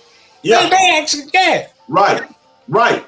If a kid riding around listening to drill, you better go the other way. And let me tell you, we got one person, I won't say his name, Eric, but he works with us at the radio station. He would argue against all three of us on why drill music i- i- is way more better than what we're talking about. But but he comes from but see he comes from a different generation than See, all of us three. And so so is- to what context is important. Right. So to to uh Kevin's point, you only going to subscribe to what is relatable to you. I, Like, but you know what the thing about it is my unique position is I was there when the transition happened and I watched it. I was there. I was, and I know the I know the conversations that were had in the rooms when they decided not to fund certain artists and to fund other artists, and uh, how it changed um, being in the clubs when they weren't shooting up the clubs till the time they started shooting up clubs and the music that we were playing. I was there. I saw it all transition. So I'm not talking about from you know uh, uh, necessarily I mean, because I, I, I look I, I I did most of my time in radio on the East Coast, and uh, it was a heavy influence in New York from the Giddy Up.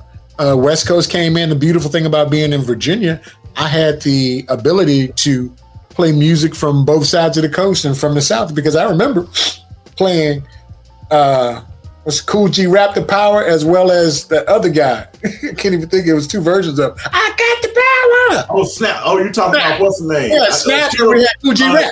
Chill, Chill, chill, chill, Rob G. Chill, Rob G. Chill, Yeah. Rob G. I and I remember playing um, CNC Music Factory and playing uh, all of the, the 95 Souths and the Whoop There It Is and the Whoop There It Is because was two different versions. Then you had, I remember uh, the, the, the Butterfly. I remember playing Luke stuff. I remember playing F. Compton. I remember playing all of the stuff from the West Coast. I remember playing all the stuff from the East Coast. I was there for the Biggie and the Tupac problems. You know, first of all, the wife, I saw it all. See, saw it all from my eyes. I, did- I I'm on the West Coast, having to host a show at the House of Blues because they didn't want anybody to host it from the East Coast that was from New York. But I was from Virginia, so I got a chance to host the 13th letter or the 16th letter. Was the, what's what's the the, the, the uh, Rakim? It was Rakim show, but there was the 13th letter. What's I it's 13th. the 13th letter. I, I got a chance to host that. 18th. It's 18th. 18th 18th letter. letter. So I, I got a chance to host that concert. After that, I went back into the VIP. Kobe was uh, Kobe Bryant was his rookie year. I was with him, Tichina Arnold, and uh, Gina from the Martin Show. When I was heavy into, you know, back being back forth from the coast as a programmer, I flew across the country at different conventions. So I I spent time with Dre. I spent I, I've been there. I seen. I watched it. So I'm not coming from you know, I- necessarily a bias. I saw what I saw. You know, I understood what record companies were pushing upon us. I understood who owned the record labels. I Well, talked pushing it because it made money. yeah. So, But that's so- business. yeah, no, it's business, but at the same time, like you said, you got to put it in context. Mm-hmm. Who was who who was who was stroking the checks and who was community that it did not affect? Yeah, I mean, but that's just the reality of it, man. They made money. Hey, when Brand Nubian and all them were making money, guess what they were doing? They were signing artists that sounded like them. The same. They they weren't out there looking for anti planet rock people or anti heavy D artists. They were trying to find every rapper that sounded like Heavy D, every rapper that sounded like Rakim. I It's think money, man. Every, yeah, So, every man, thing about it, you talking like you said, the uh, they were trying to copycat because it's like if they can make money, we can make money with them. Yeah, but when like you, but when gangster rap came out, they're like, oh, this making this much money without radio play and without promotion. They went with the money, and that's business, Eh, right or wrong. I mean, that's just business. You know, you, you you've heard you've heard the saying too. All money ain't what. Hey, yeah, I know. I get all. Like I said, I, but I'm just talking reality. But yeah, that's just what it is, right? Yeah, yeah, that's right. But yeah, they just went with the money, man. But a lot of black families. Let's not the negative. We know the negatives, but let's just think about how many black people got out of poverty.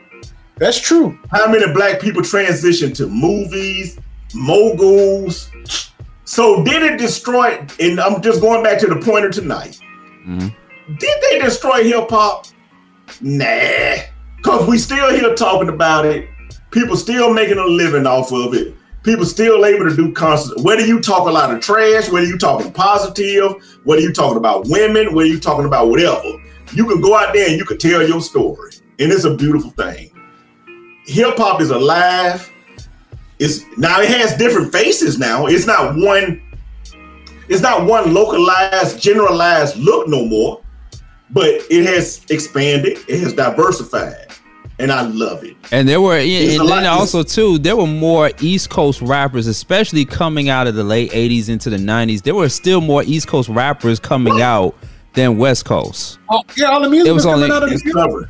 Yeah, But they're the founders. They're the founders. Yeah, everything was coming out of New York. right, Right.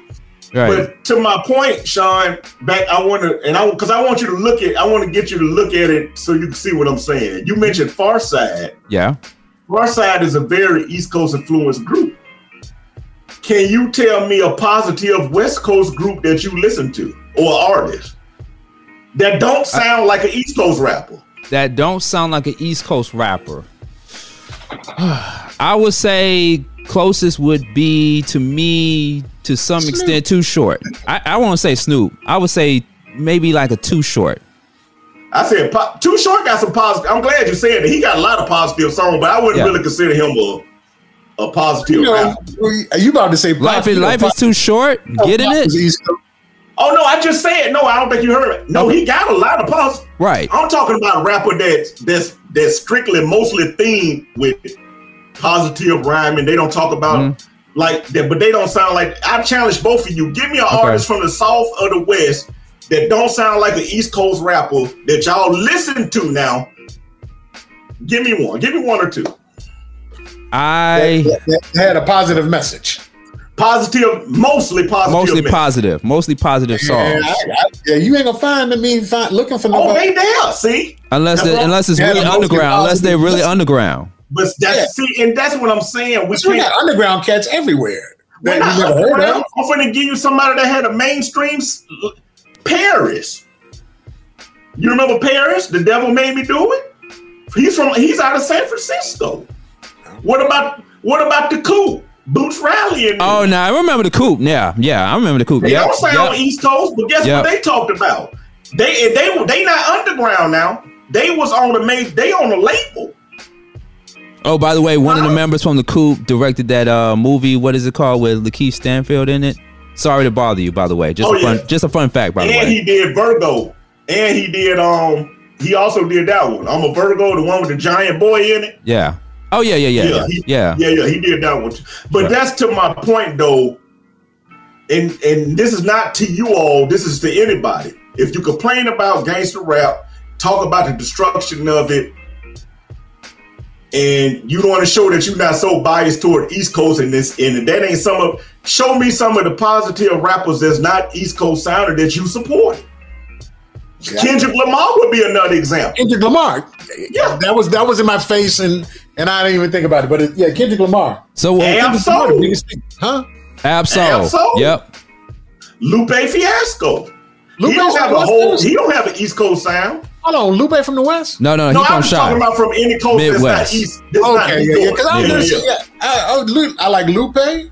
I know. Um, that's my dude. I love me some Lupe. Yeah. Um, who else? I like uh, I like Little Brother. I like um.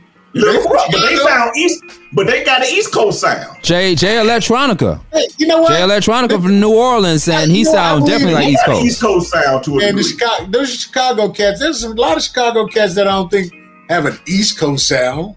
like, like- who? What? What? Ain't little brother from Chicago? No, they No, from they North from Carolina. Carolina. North Carolina. They're from North Carolina. Yeah. But Do or Die from Chicago, they don't have an East Coast sound. Po pimping. Yeah. Yeah, Do or Die. Crucial Conflict. Cru- Crucial yeah, I was just about to say crucial conflict. Yeah. They don't have an East Coast sound. Yeah. Kanye West. He don't He's have from a Chicago. Yeah, he don't have an East Coast sound. Mm-mm. And he rap positive. He actually had a lot of positive on his first couple Yeah. of albums. Then Yeah. he But this is not an attack on the East Coast. Like I said, I love my East. Coast. Let me make this clear. I got a lot of favorite rappers from New York. Don't get it. I grew up in the Midwest. We listen to everything. I'm all over the place. So, Right. but I I saw that in your noticed- top ten. I saw that in your top ten. yeah, I'm all over the place. But I have noticed that people that's not usually from the Midwest, they just like human nature, they got their preferences and they got their pockets. Right. But then they try to, but this is where I get irritated.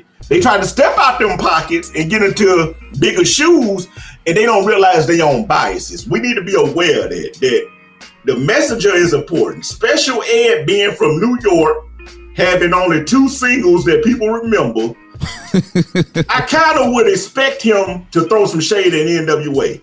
Do you think Run DMC would have said that? Do you think um you think Chuck D would have said that? No, Do you- that's not that's that that hold on. No, Mhm. Chuck would have said it because I remember Ice Cube having to go under the wings of Public Enemy back in the day. You remember that? His first album was done by they by the Bomb Squad. Yeah, the Bomb Squad did it, and uh, they got that on uh, the Niggas for Life album for NWA. Just, just Ice Cube. right. Yeah, yeah, yeah, yeah. but yeah, but yeah, man, yeah, man, it's a beautiful thing, man. I'm just glad hip hop alive. Yeah. I, I just enjoy talking about it, man. Yeah. I don't think, like I said, just to the point, I don't see how they destroyed. And I'm just talking about the point of what Special Ed saying. I do know they made negative influences, but to say that they destroyed hip hop is such a bold statement. And to sit up there and say Wu Tang for the kids, Yeah. and they kick I, that showed that he had a little hate. If he, didn't- I think if he didn't say that, I wouldn't really bat it too much of an eye. But the fact that he made that contrast, I was like, "Oh, bro, you sh- your East Coast bias slip is showing real hard." Yeah. So what do we take away from this conversation? I can I will say this. I, I what I take away from this conversation is that if there wasn't no NWA, there wouldn't be no Dr. Dre. There wouldn't be no Snoop Dogg. There wouldn't be no Eminem. yeah, there wouldn't be there. Eh, I, I say there wouldn't be no Fifty Cent. Hell, there wouldn't No be no. Geto- no there wouldn't be no Boys. Kendrick Lamar. There wouldn't be no Kendrick Lamar. Families. Yeah, You said Dungeon Family. all that stuff. All man, NWA showed every other region that. Wait a minute, we don't have to sound like we from New York. I've heard them say That that. I've, part. I get that part. yeah, they Because I remember, I, I can, I can, I, look, I, look, I was there. I remember there was there was an East Coast bias, and Oh, uh, yeah. record, companies, record companies wouldn't, you know, take they wouldn't take on artists that they think couldn't get played. Like you said, it's business at a certain point in time. They want to make sure they Yeah. can get played, and you know, uh, now before the NWA, they weren't the only persons that. That, that that out of in other places that couldn't get played, the other people got played. Uh, but I get what you're saying that NWA allowed you to be able to eh, Express yourself. that- That's why he made the song. Now you with me, Sean. Yeah. They- They always Express yourself. they didn't they didn't they could like you said they could sell records and not be on the on the radio. Yeah, oh yeah, that's big. They could sell records and not be on the radio. Because you oh, they did not want them on the radio. Yeah. But hey, real quick before you close it, Willie All D had a line on doing like a geo, and I heard this back when I was younger, but it make more sense now. He said, "Give me your car, radio suckers. I'll kick your ass and take the motherfucker. Everybody know New York is where it began, so let the ego shit in." He said that in '89. That's more proof of what a lot of them rappers outside New York was dealing with. They felt that hate, that vitriol, that we accept y'all. We love y'all records. We love y'all music. We love y'all style. But when we start rapping our truth, oh, now we ruining your music. Oh, now you hate us. I mean, I think like You know how rappers felt? like, just think about it when you I get what you're saying, you know, because what's going on is that all the music from the East Coast is being played across the country. They're playing on all the radio stations. Already, because it's you know, yeah. Yeah, and then when you try to get it played in New York, which is everybody wanted to be in New York, it's the biggest. LA and New York are the biggest markets in the country, followed by Chicago. You get your records played in those out in those uh, cities, you go platinum just in those three cities. Hell, you can go platinum if you just if New York had enough people. So when you couldn't, from the distribution standpoint, if you couldn't get your stuff on Hot 97 or KKBT or GCI, which are the three big boys, then they pissed off because they hear it down at the at, down in Dallas and Houston on their stations. They hearing, you know, like you said, Big Daddy Kane or the Poor Righteous Teachers, but I can't get my stuff played in New York because the program director's probably down in the South they from New York anyway. Talk to them. Talk to them. Exactly. I, you know, I want to say this. I want to say this w- before we go. Before we go, I want to say this. If, if you say that Kevin to you, to you, if you say that uh, Special Ed is a hater, then we also got to say Suge Knight, and I can say Suge Knight because he's in prison. I'm hoping to God that he don't find me. But we can also say we can also say that Suge Knight is a hater as well too because he never liked East Coast, and I, I Oh, no, think no, he was one of the. that. Well, well, won't see, say this is why, and Remember, this is my remember he used to be this is my Bobby Brown- observation. Bobby Brown's. Uh, Yeah, I don't know about that, bodyguard. Sean. He was Bobby. He was Bobby Brown's bodyguard. They used to. His name is his. They call, his name is Suge, but they, they used to call him Sugar because Well, was. you said Bobby Brown. Bobby Brown is R and B. I'm talking about hip hop. I, I Bobby he, Brown from East Coast. rap because here here's the thing. I think from going back, I think he helped prompted that whole East Coast West Coast thing, not just the media, but that whole East Coast West Coast having Tupac go against all those East Coast rappers because Tupac was naming Nas, he was naming Mobb Deep, he was naming Jay Z, he was naming all these people and stuff like that. And I think Suge Knight prompted Tupac to call out all those East Coast rappers, but at, at the same time, and it confuses me to this very day. Like Tupac did a record with Redman and Method Man that was on the All Eyez on Me album. So it, it was Pop just a did a very record with Biggie on. Pop, Pop did a record with Biggie on Heavy D's album. Yeah. curse. you know no, what I'm saying. that So song. Uh-uh. so- you talking about it, it- It's on the blue. No, don't curse. Puck ain't on that one, but I know which one you're talking about. It's called but a, a bunch of rough something. Yeah, a bunch of yeah, yeah, yeah. Y- Yeah, but yeah. Big is on the end. sorry. He said Spliff the Dutchie, the notorious. Go ahead, oh, Sean. But but what I'm yeah, saying, yeah. but with Dr. Dre, right? Because Dr. Dre at that time when that whole East Coast West Coast thing was happening, Dr. Dre separated himself from Death Row, and this guy right here was doing records, getting on songs with Q-Tip. And like, if you all remember that whole East Coast West Coast killer song, like Dr. Dre was trying to dead all that, trying to dead all that East Coast West Coast beat by doing songs with Nas, doing songs with Cypress Hill, and you know, Yeah, still having he came out with the firm when it was him, uh, Foxy, right. uh, uh, was it, uh, Nas AZ. and Az.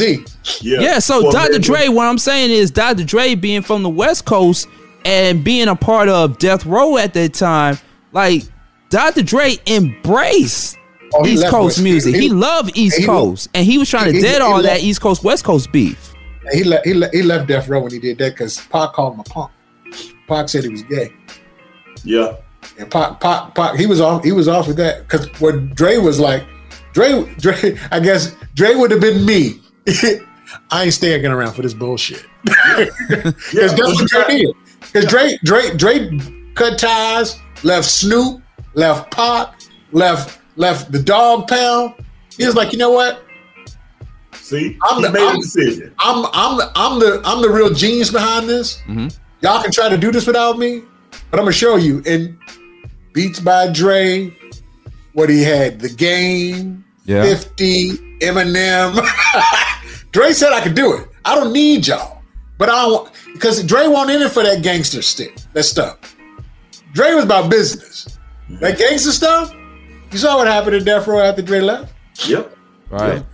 the, the number one the number one guy on the li- label was killed because he was about to leave Death Row, and Biggie was about to leave Bad Boy.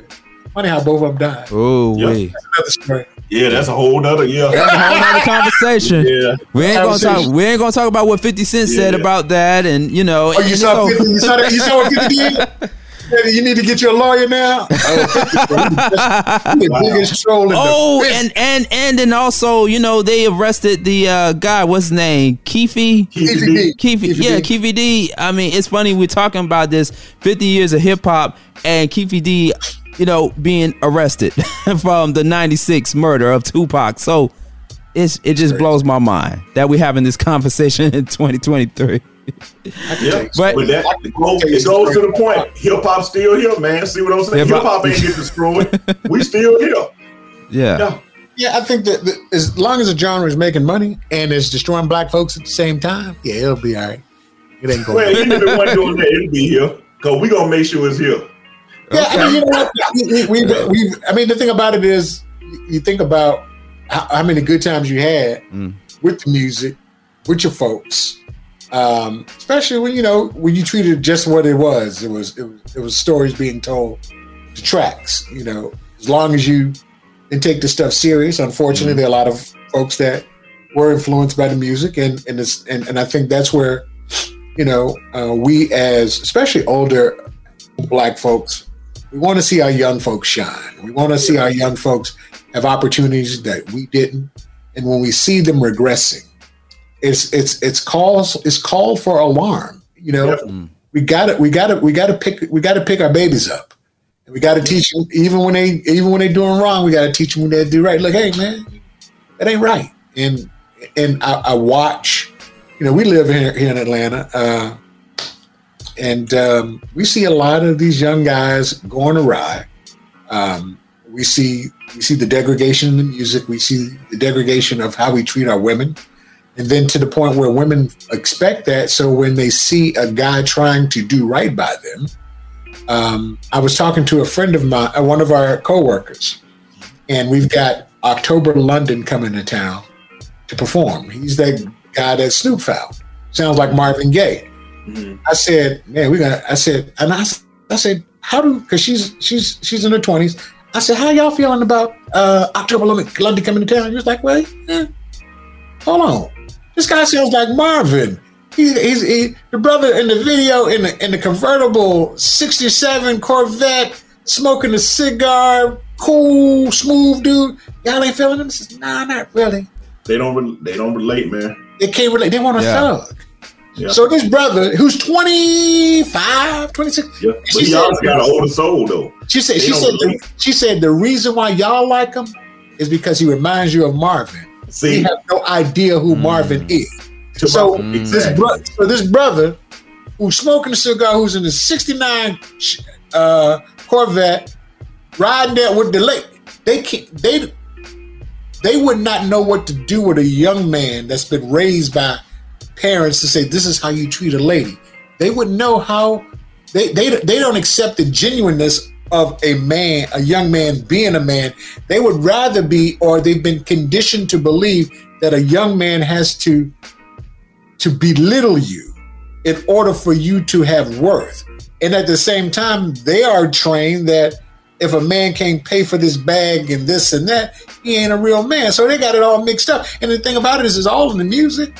It's it's it's continuously told in the music. It's been there. Always been there. Yeah. But, But do you think that's the, all- but you have no balance. We at one time, like you said, at least we had balance back then. If you had gangster rap, you had something positive. Well, who who's the radio. positive now? Besides Kendrick. the balance is there? I just don't know if anybody checking for it like that. Like I'm not in. I don't know how these kids get their music in. You know, I don't. I, we would have to talk with somebody that's 18, 17, so they can explain it to me too. Spotify and uh, their Spotify. How did Spotify accounts work? Yeah, I don't know how they get their music. I think Yeah, the music Spotify. is. I think the music is just as diverse as it was in the nineties. If you look forward, I think it's a lot of different artists talking about a lot of different things. You know what? I But- get. I still get. I still get music because I, I got a radio show. Kicks off. Oh, it's already started, but I voice tracked. Um, I get a lot of music, and the the the hip hop I get, it's pretty. It's, it's pretty. It's either mumble rap, drill. Um, very few, unless it's a Kendrick Lamar coming across my desk. Now, from an R and B tip, you get the Snoh Aalegras, the SZAs, the the you get um um uh, a Lucky Daye. I mean, there's some neo soul cats out there that they're out there, but but they, they but they're not they and they're young. These folks young. Right. I mean, you talking Daniel Caesar? He's 26 years old, 27 years old. Is he still doing R and B music? Because I know I know he had that one song. That still one. doing it. So you you you got you've got young folks doing good R and B, Mm. but they really don't have a whole lot of outlets. But the older stations, because they'll because it's it's safe for them, but they're not playing them on hip hop stations. You know, I, I like I like Lil Durk. I, I like the song. But some of the stuff I can't I can't roll with. Me either. Yeah, I mean I everything don't ain't for listen to Lil everybody. Don't get it twisted. Even though I love gangster rap, I didn't listen to everything gangster. Some of it was trash. I mean, I was able to differentiate. You know what? you know what fed my soul, what made sense, and what didn't. Some of it was straight trash. Some of it was straight savage. No point to it. I was like, "What is this?" So don't get it twisted. I mean, but luckily I had enough sense to know the difference. But it is some people out here that don't know the difference. But my question would be: Are they the exceptions, or are they the rule? I think they're the exceptions. What you? I think that I, you know what? I get a lot of good stuff, but the ones that make the the ones that make the radio, wow. like what? But hey, man, that's been hey, man.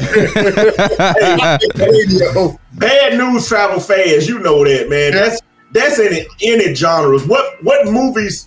You think? Um, what's that movie? Russell Crowe, A Beautiful Mind. You mm. think it did as good as Terminator? Gotta be back.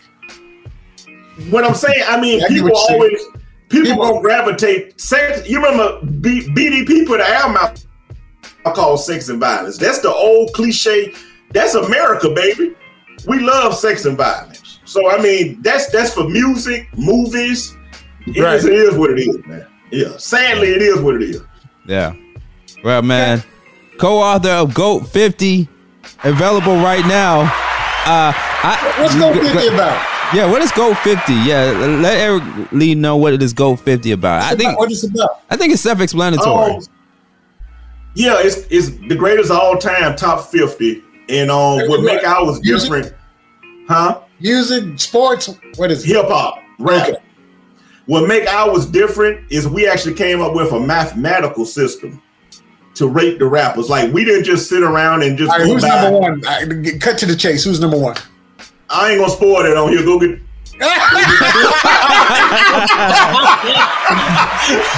Hold on, Kevin. Kevin You'd Kevin, be Kevin, surprised Kevin, who's number one on his business. list. Because uh, Kevin said this is business. Yes, this this the business agenda. business.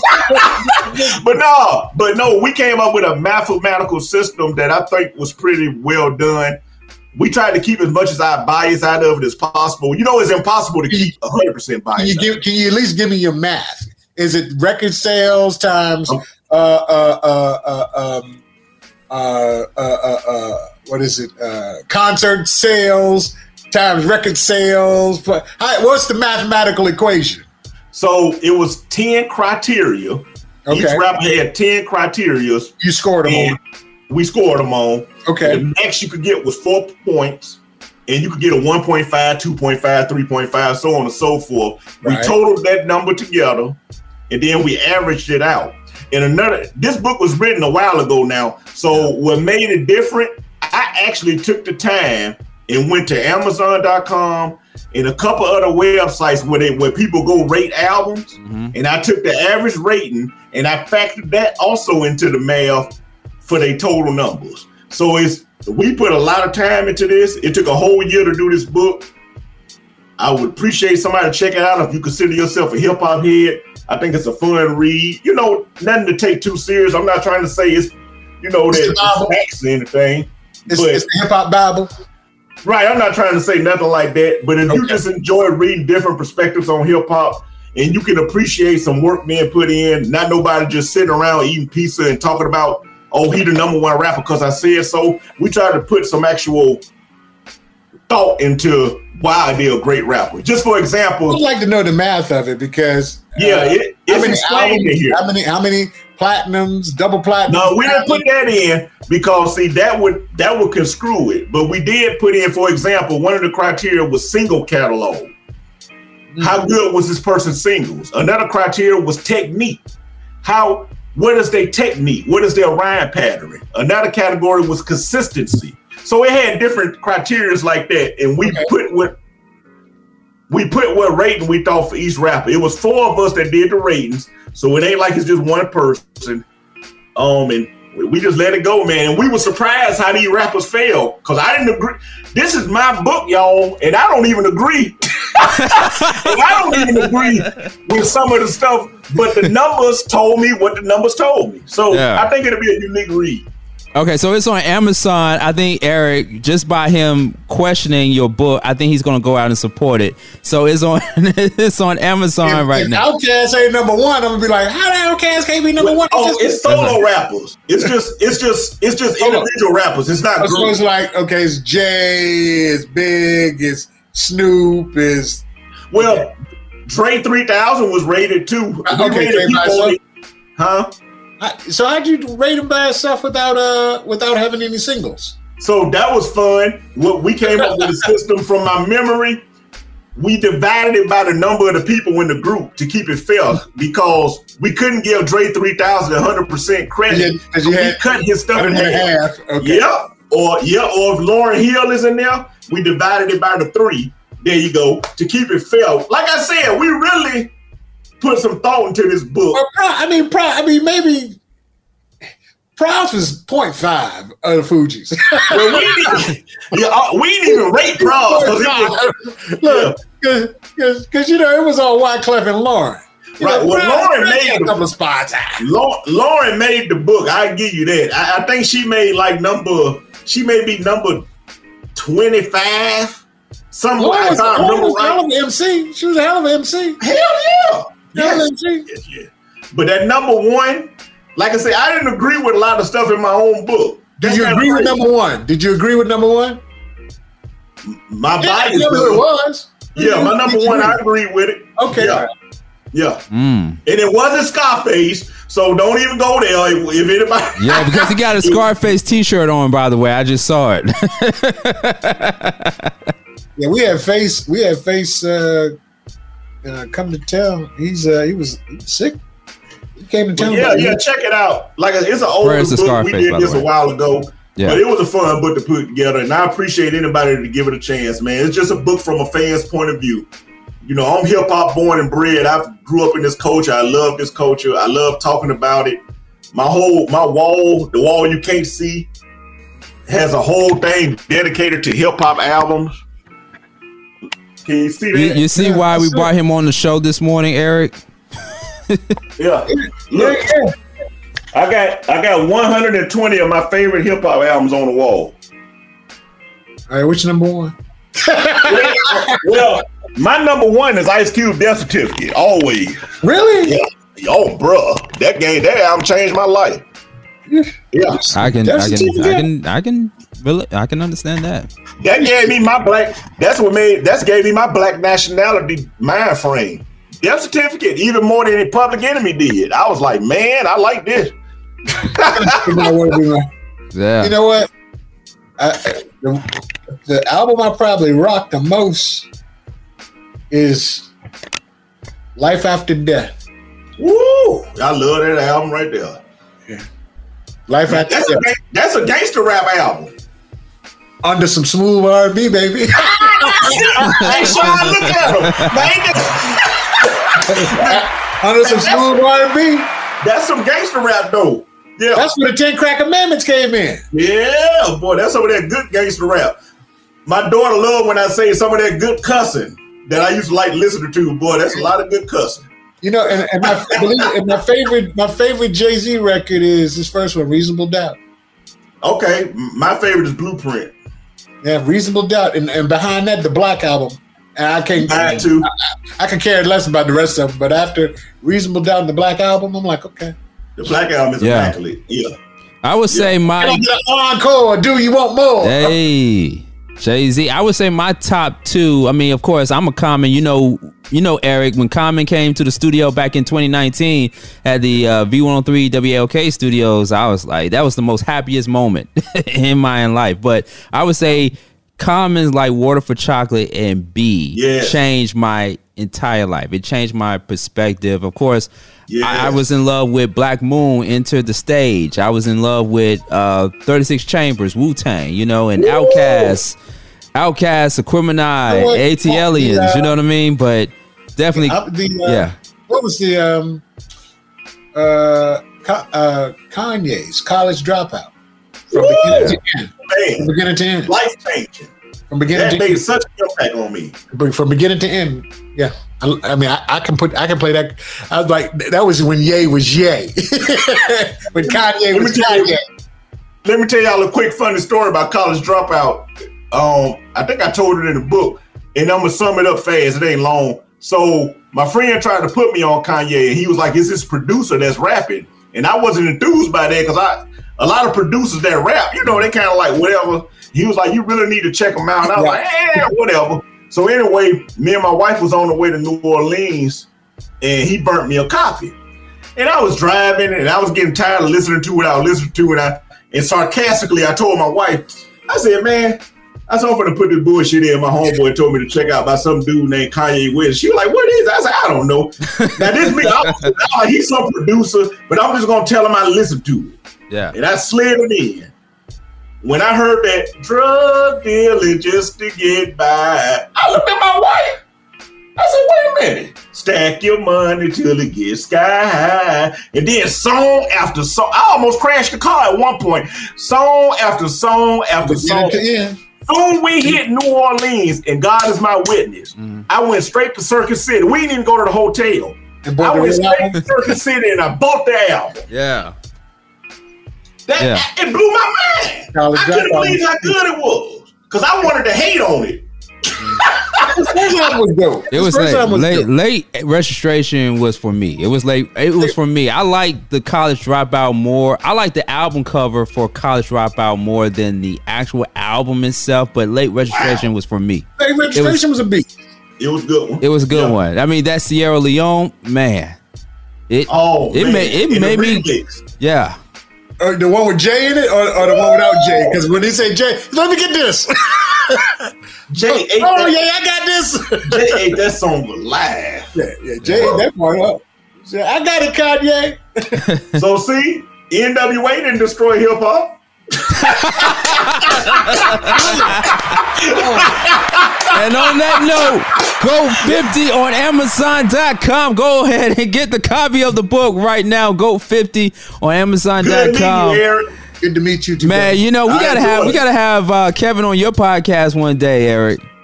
Actually, yeah, because uh, it's kind of crazy because I have like if you go to my podcast, if you because it's on YouTube, I've got Greg Diggs, the, the program director for BET. We talked about BET, uh, uh, Uncut, uh, Rap City, how he started. We talk Ooh. about all of that stuff. Oh, I Uh, would love it. Senior Oh. vice president of Def Jam Records. Uh, he's was on it. Um, a boy that was running hip hop over at um, over Arista. He's on it. He was the one that told me the stories about them taking funding from artists because they wanted to go to, to gangster rappers. The stories I get are I was I, I talked to people from Death Row that were they, that were uh, wor- worked with Pac. That was with Pac. Uh, people that were at uh, Columbia that told the stories of Lauryn Hill almost didn't happen because the white folks couldn't understand her music, and the black folks that were in the room that were in power actually agreed with them because they didn't want to lose their jobs by Wow. being in opposition to them. Wow. Yeah. Yeah, uh, When you go to my podcast, you get the real stories. You'll hear my girl Arlinda talk about having to. Her craziest time was with, with Luke, and the reason why it was crazy because every club she went to, she had to keep the car running whenever Luke was in the club, and she always had to have her flats on because she couldn't. She had to put her pumps in the, her purse because they knew they had to run out the club because there's always going to be a fight. So they kept the car in the front of the club running. Dude, mm. I'm talking some. I got some folks that tell some stories. I'm like, I didn't know that happened. I'm gonna. I got guys telling stories about Prince and Andre 3000 being real shy around him, and my boy punching out Andre like, "Yo, nigga, that's Prince right there. He want to speak to you." I mean, the people that I get a chance to interview, uh, I mean, it's it's it's it's crazy because I have some really deep relationships. Kevin Liles is one of my buddies. Of course, I got I got some I got some. I'm a little torn beside myself about Kevin because he's talking about this whole art thing, and I we hear the music uh, that Young Thug has put out there, and some of the things he's been accused of in the city, which is detrimental to the youth in the, in, in the city. So uh, uh, he's my dude, but he's, he, he, he, he acts like that this stuff didn't don't have any effect, and he was there. He was the president of Def Jam. Right. I've got friends in the industry all over the place uh, that, that that get a chance to talk. I mean, I've got every week I've got somebody in the music industry. I've got fo- some folks. I got a young lady that's going to be on there who ran with Michael, Luther, and Sade. I can't wait to get her on. Mm. Uh, I've got uh, I got artists. I've got Mad Skillz. He's going to be on the show. I've got Damien Ooh. God. I've got I saw uh, my boy Greg Nice from Nice and Smooth last week. He said, "Yeah, I'm gonna do the show." Uh, so, I so love nice and smooth, man. Oh, yeah, yeah. so I got I got damn thing, thing. I got cats that that want to be on the show. I mean, I got actors. I've got, but I, I specifically spend most of my time with the, with with artists. I mean, with uh with the music industry. One of my things is to be able to tell the story, have the people that were on the back end of the of these artists that people don't know. The folks that made these people who they are, that you have no idea who these folks are. But those were the folks that were going to radio stations, setting up in stores, doing the promotions, doing the legwork, doing all of those things that people don't know, and I highlight them. And you know what? They are they they. I'm one of the first people to actually go after the folks on the back end because we all know the folks on the front end. You know about Beyonce, but you don't know about Mike, who had to Right. go out and do all of this shit. to Right, make the backbone. Beyonce- yeah, I, I, I talk to the backbone. Right. What- That's what- important. Yeah. So Yes. it- that's so my podcast is actually fun. And, and how can talk- people how can people listen to your podcast, Eric? Oh, they can go to uh, all of my social media is the same thing. It's at Convo with the DJ, and that's on Facebook, Twitter, YouTube, uh, Instagram. It's at Convo. So if you go to YouTube and punch in at Convo with the DJ, Mhm. it comes up. Click the live button, and you'll see all of my podcast. Um, I'm gonna write it we talk we talk about everybody, boy. It's hilarious. Um, it's and we enjoy it. I mean, it's it, and some of our podcasts are an hour long. Most of them are two and a half to three hours. We get deep. I mean, they work with artists, a shitload of them. I talked to I talked to some folks that had twenty five to thirty people on their roster. So yeah, at Convo with the DJ, that's where they Check can it out. my stuff. Okay. And it's entertaining too. Oh, the one with Fat Tommy? That's the one you want. Start with Fat Tommy. That's a three hour. That was three hours. that dude is hilarious. He gonna get us all killed. Was he a comedian? No, he told on everybody. He told on Clive. He told on Puffy. Oh, he's an industry insider. Oh, okay. Oh, it was industry. He worked there. He worked for him. Yeah, that's what I'm saying. Yeah, He industry us- insider. Everybody, my all of my friends are industry insiders, and some of them got good stories, and then some of them like Eric. You know, I still work in the industry. Most the folks that got the best stories are no longer in the industry Right. because they ain't got to worry about nothing. You hmm. know. Okay.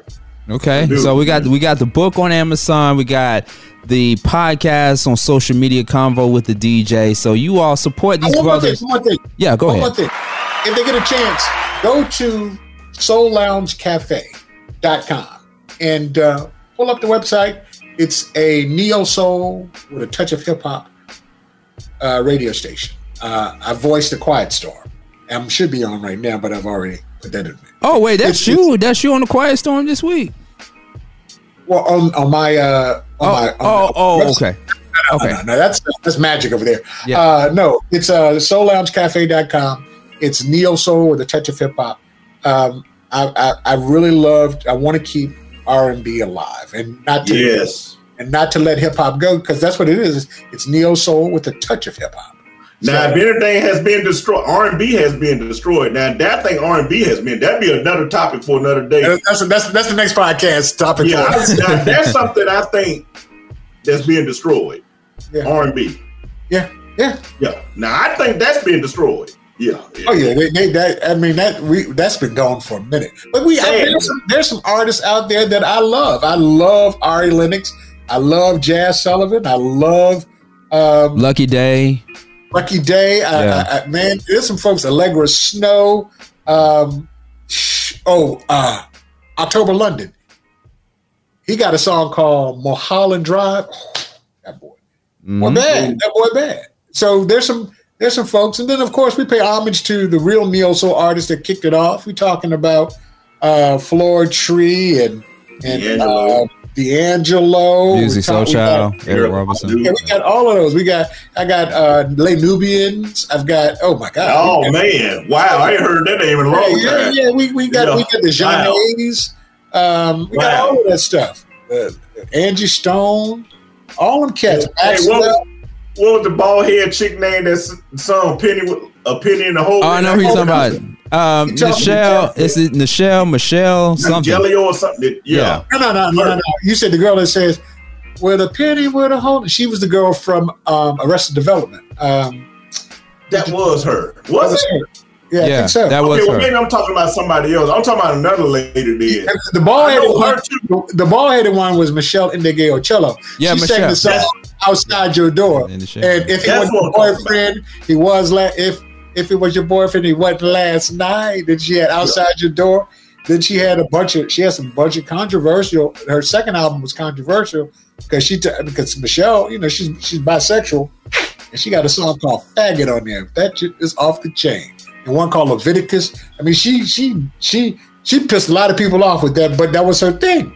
I mean, her but her albums are ridiculous. I play a lot of that. We play a lot of good. You know, of course, we're gonna play the you know the, uh, the Alicia Keys and the Maxwell. Right. Yeah, yeah, that's easy. Yeah, that's the easy word. Yeah, yeah, that's easy. So we got these. We got we got these. I got this new chick. Um, uh, gosh, can't even think of her name, but she she's a baddie. Uh, and we got these this group called the Shandellas. They're brand new. Um, you know, so we, I just want to keep you know R and B alive, but I keep playing hip hop too because the hip hop that I do play is the Commons of the world, the Pharcydes, the, the mm-hmm. you know the conscious hip hop, and I got some foolishness out there too because you got to play Biggie, you got to play Yeah. Pac, so there's, there's gonna some foolishness out Yeah. there. I ain't gonna call them foolishness now. No, I mean, in comparison to it, it's go. You gonna go from? I'll go from. uh I'll go from late Nubian to ain't nothing but a gangster party. I'm, about, I'm about to go game bang right now. Well, we appreciate it. We appreciate it, gentlemen. This I, I'm gonna be keep it hundred with you. This is one of the best shows that I ever curated. This is, and you know, we've been doing this show for over ten years, for more than ten years.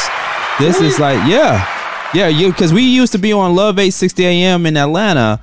Uh, you we started out as a terrestrial radio show, and then we blossomed into a internet podcast radio show. So yeah, that's Good that's yeah, man. But but man, but this is one of the great shows, and I'm glad that I had a chance to speak to you all. And we was we was actually supposed to bring on some other people to um, be a part of the show. I was going to hit up Sparky D and see if she wanted to be a part of the conversation, but uh, maybe at another time, you know. So shout out, shout outs to the to the people on watching. But I really appreciate you all. Uh, appreciate you guys for coming on the show, man. And uh, you know, don't be a stranger to the Beat Break Morning Show. We love to have you back on again, and uh, it's great to have this conversation during the 50 years of hip hop anniversary. Matter of fact, I want to share this show with Special Ed.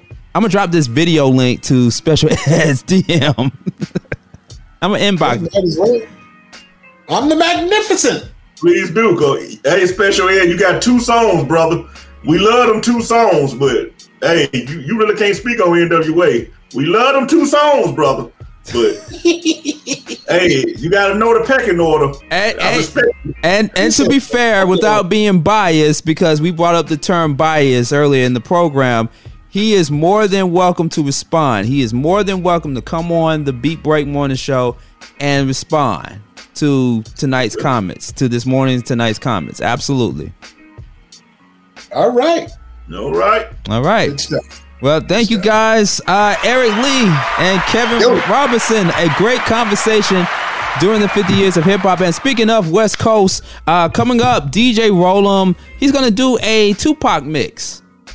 Actually, speaking of West Coast, he's gonna do a Tupac mix in just a few moments. Uh, in I, I guess in recognition of the arrest of Keffe. What? he hit me up. Like he hit me up. He hit me up a few days ago and said, "Hey, I'm gonna put a Tupac mix in uh, honor of Keffe D's arrest." I was like, "Hey, you you want you sure you want to do that?" He's like, "Yeah." I'm like, "All right." We we haven't done a Tupac mix yet, but we're gonna do that. Coming up right here on the Beat Break Morning Show with Sean Garvey. Gangsta party. He's gonna throw that in there as well. Y'all keep it locked. It's the Beat Break Morning Show. Sean Garvey is the MC. So respect the architect as I begin to build. DJ Rollem is the DJ. Go DJ, that's my DJ.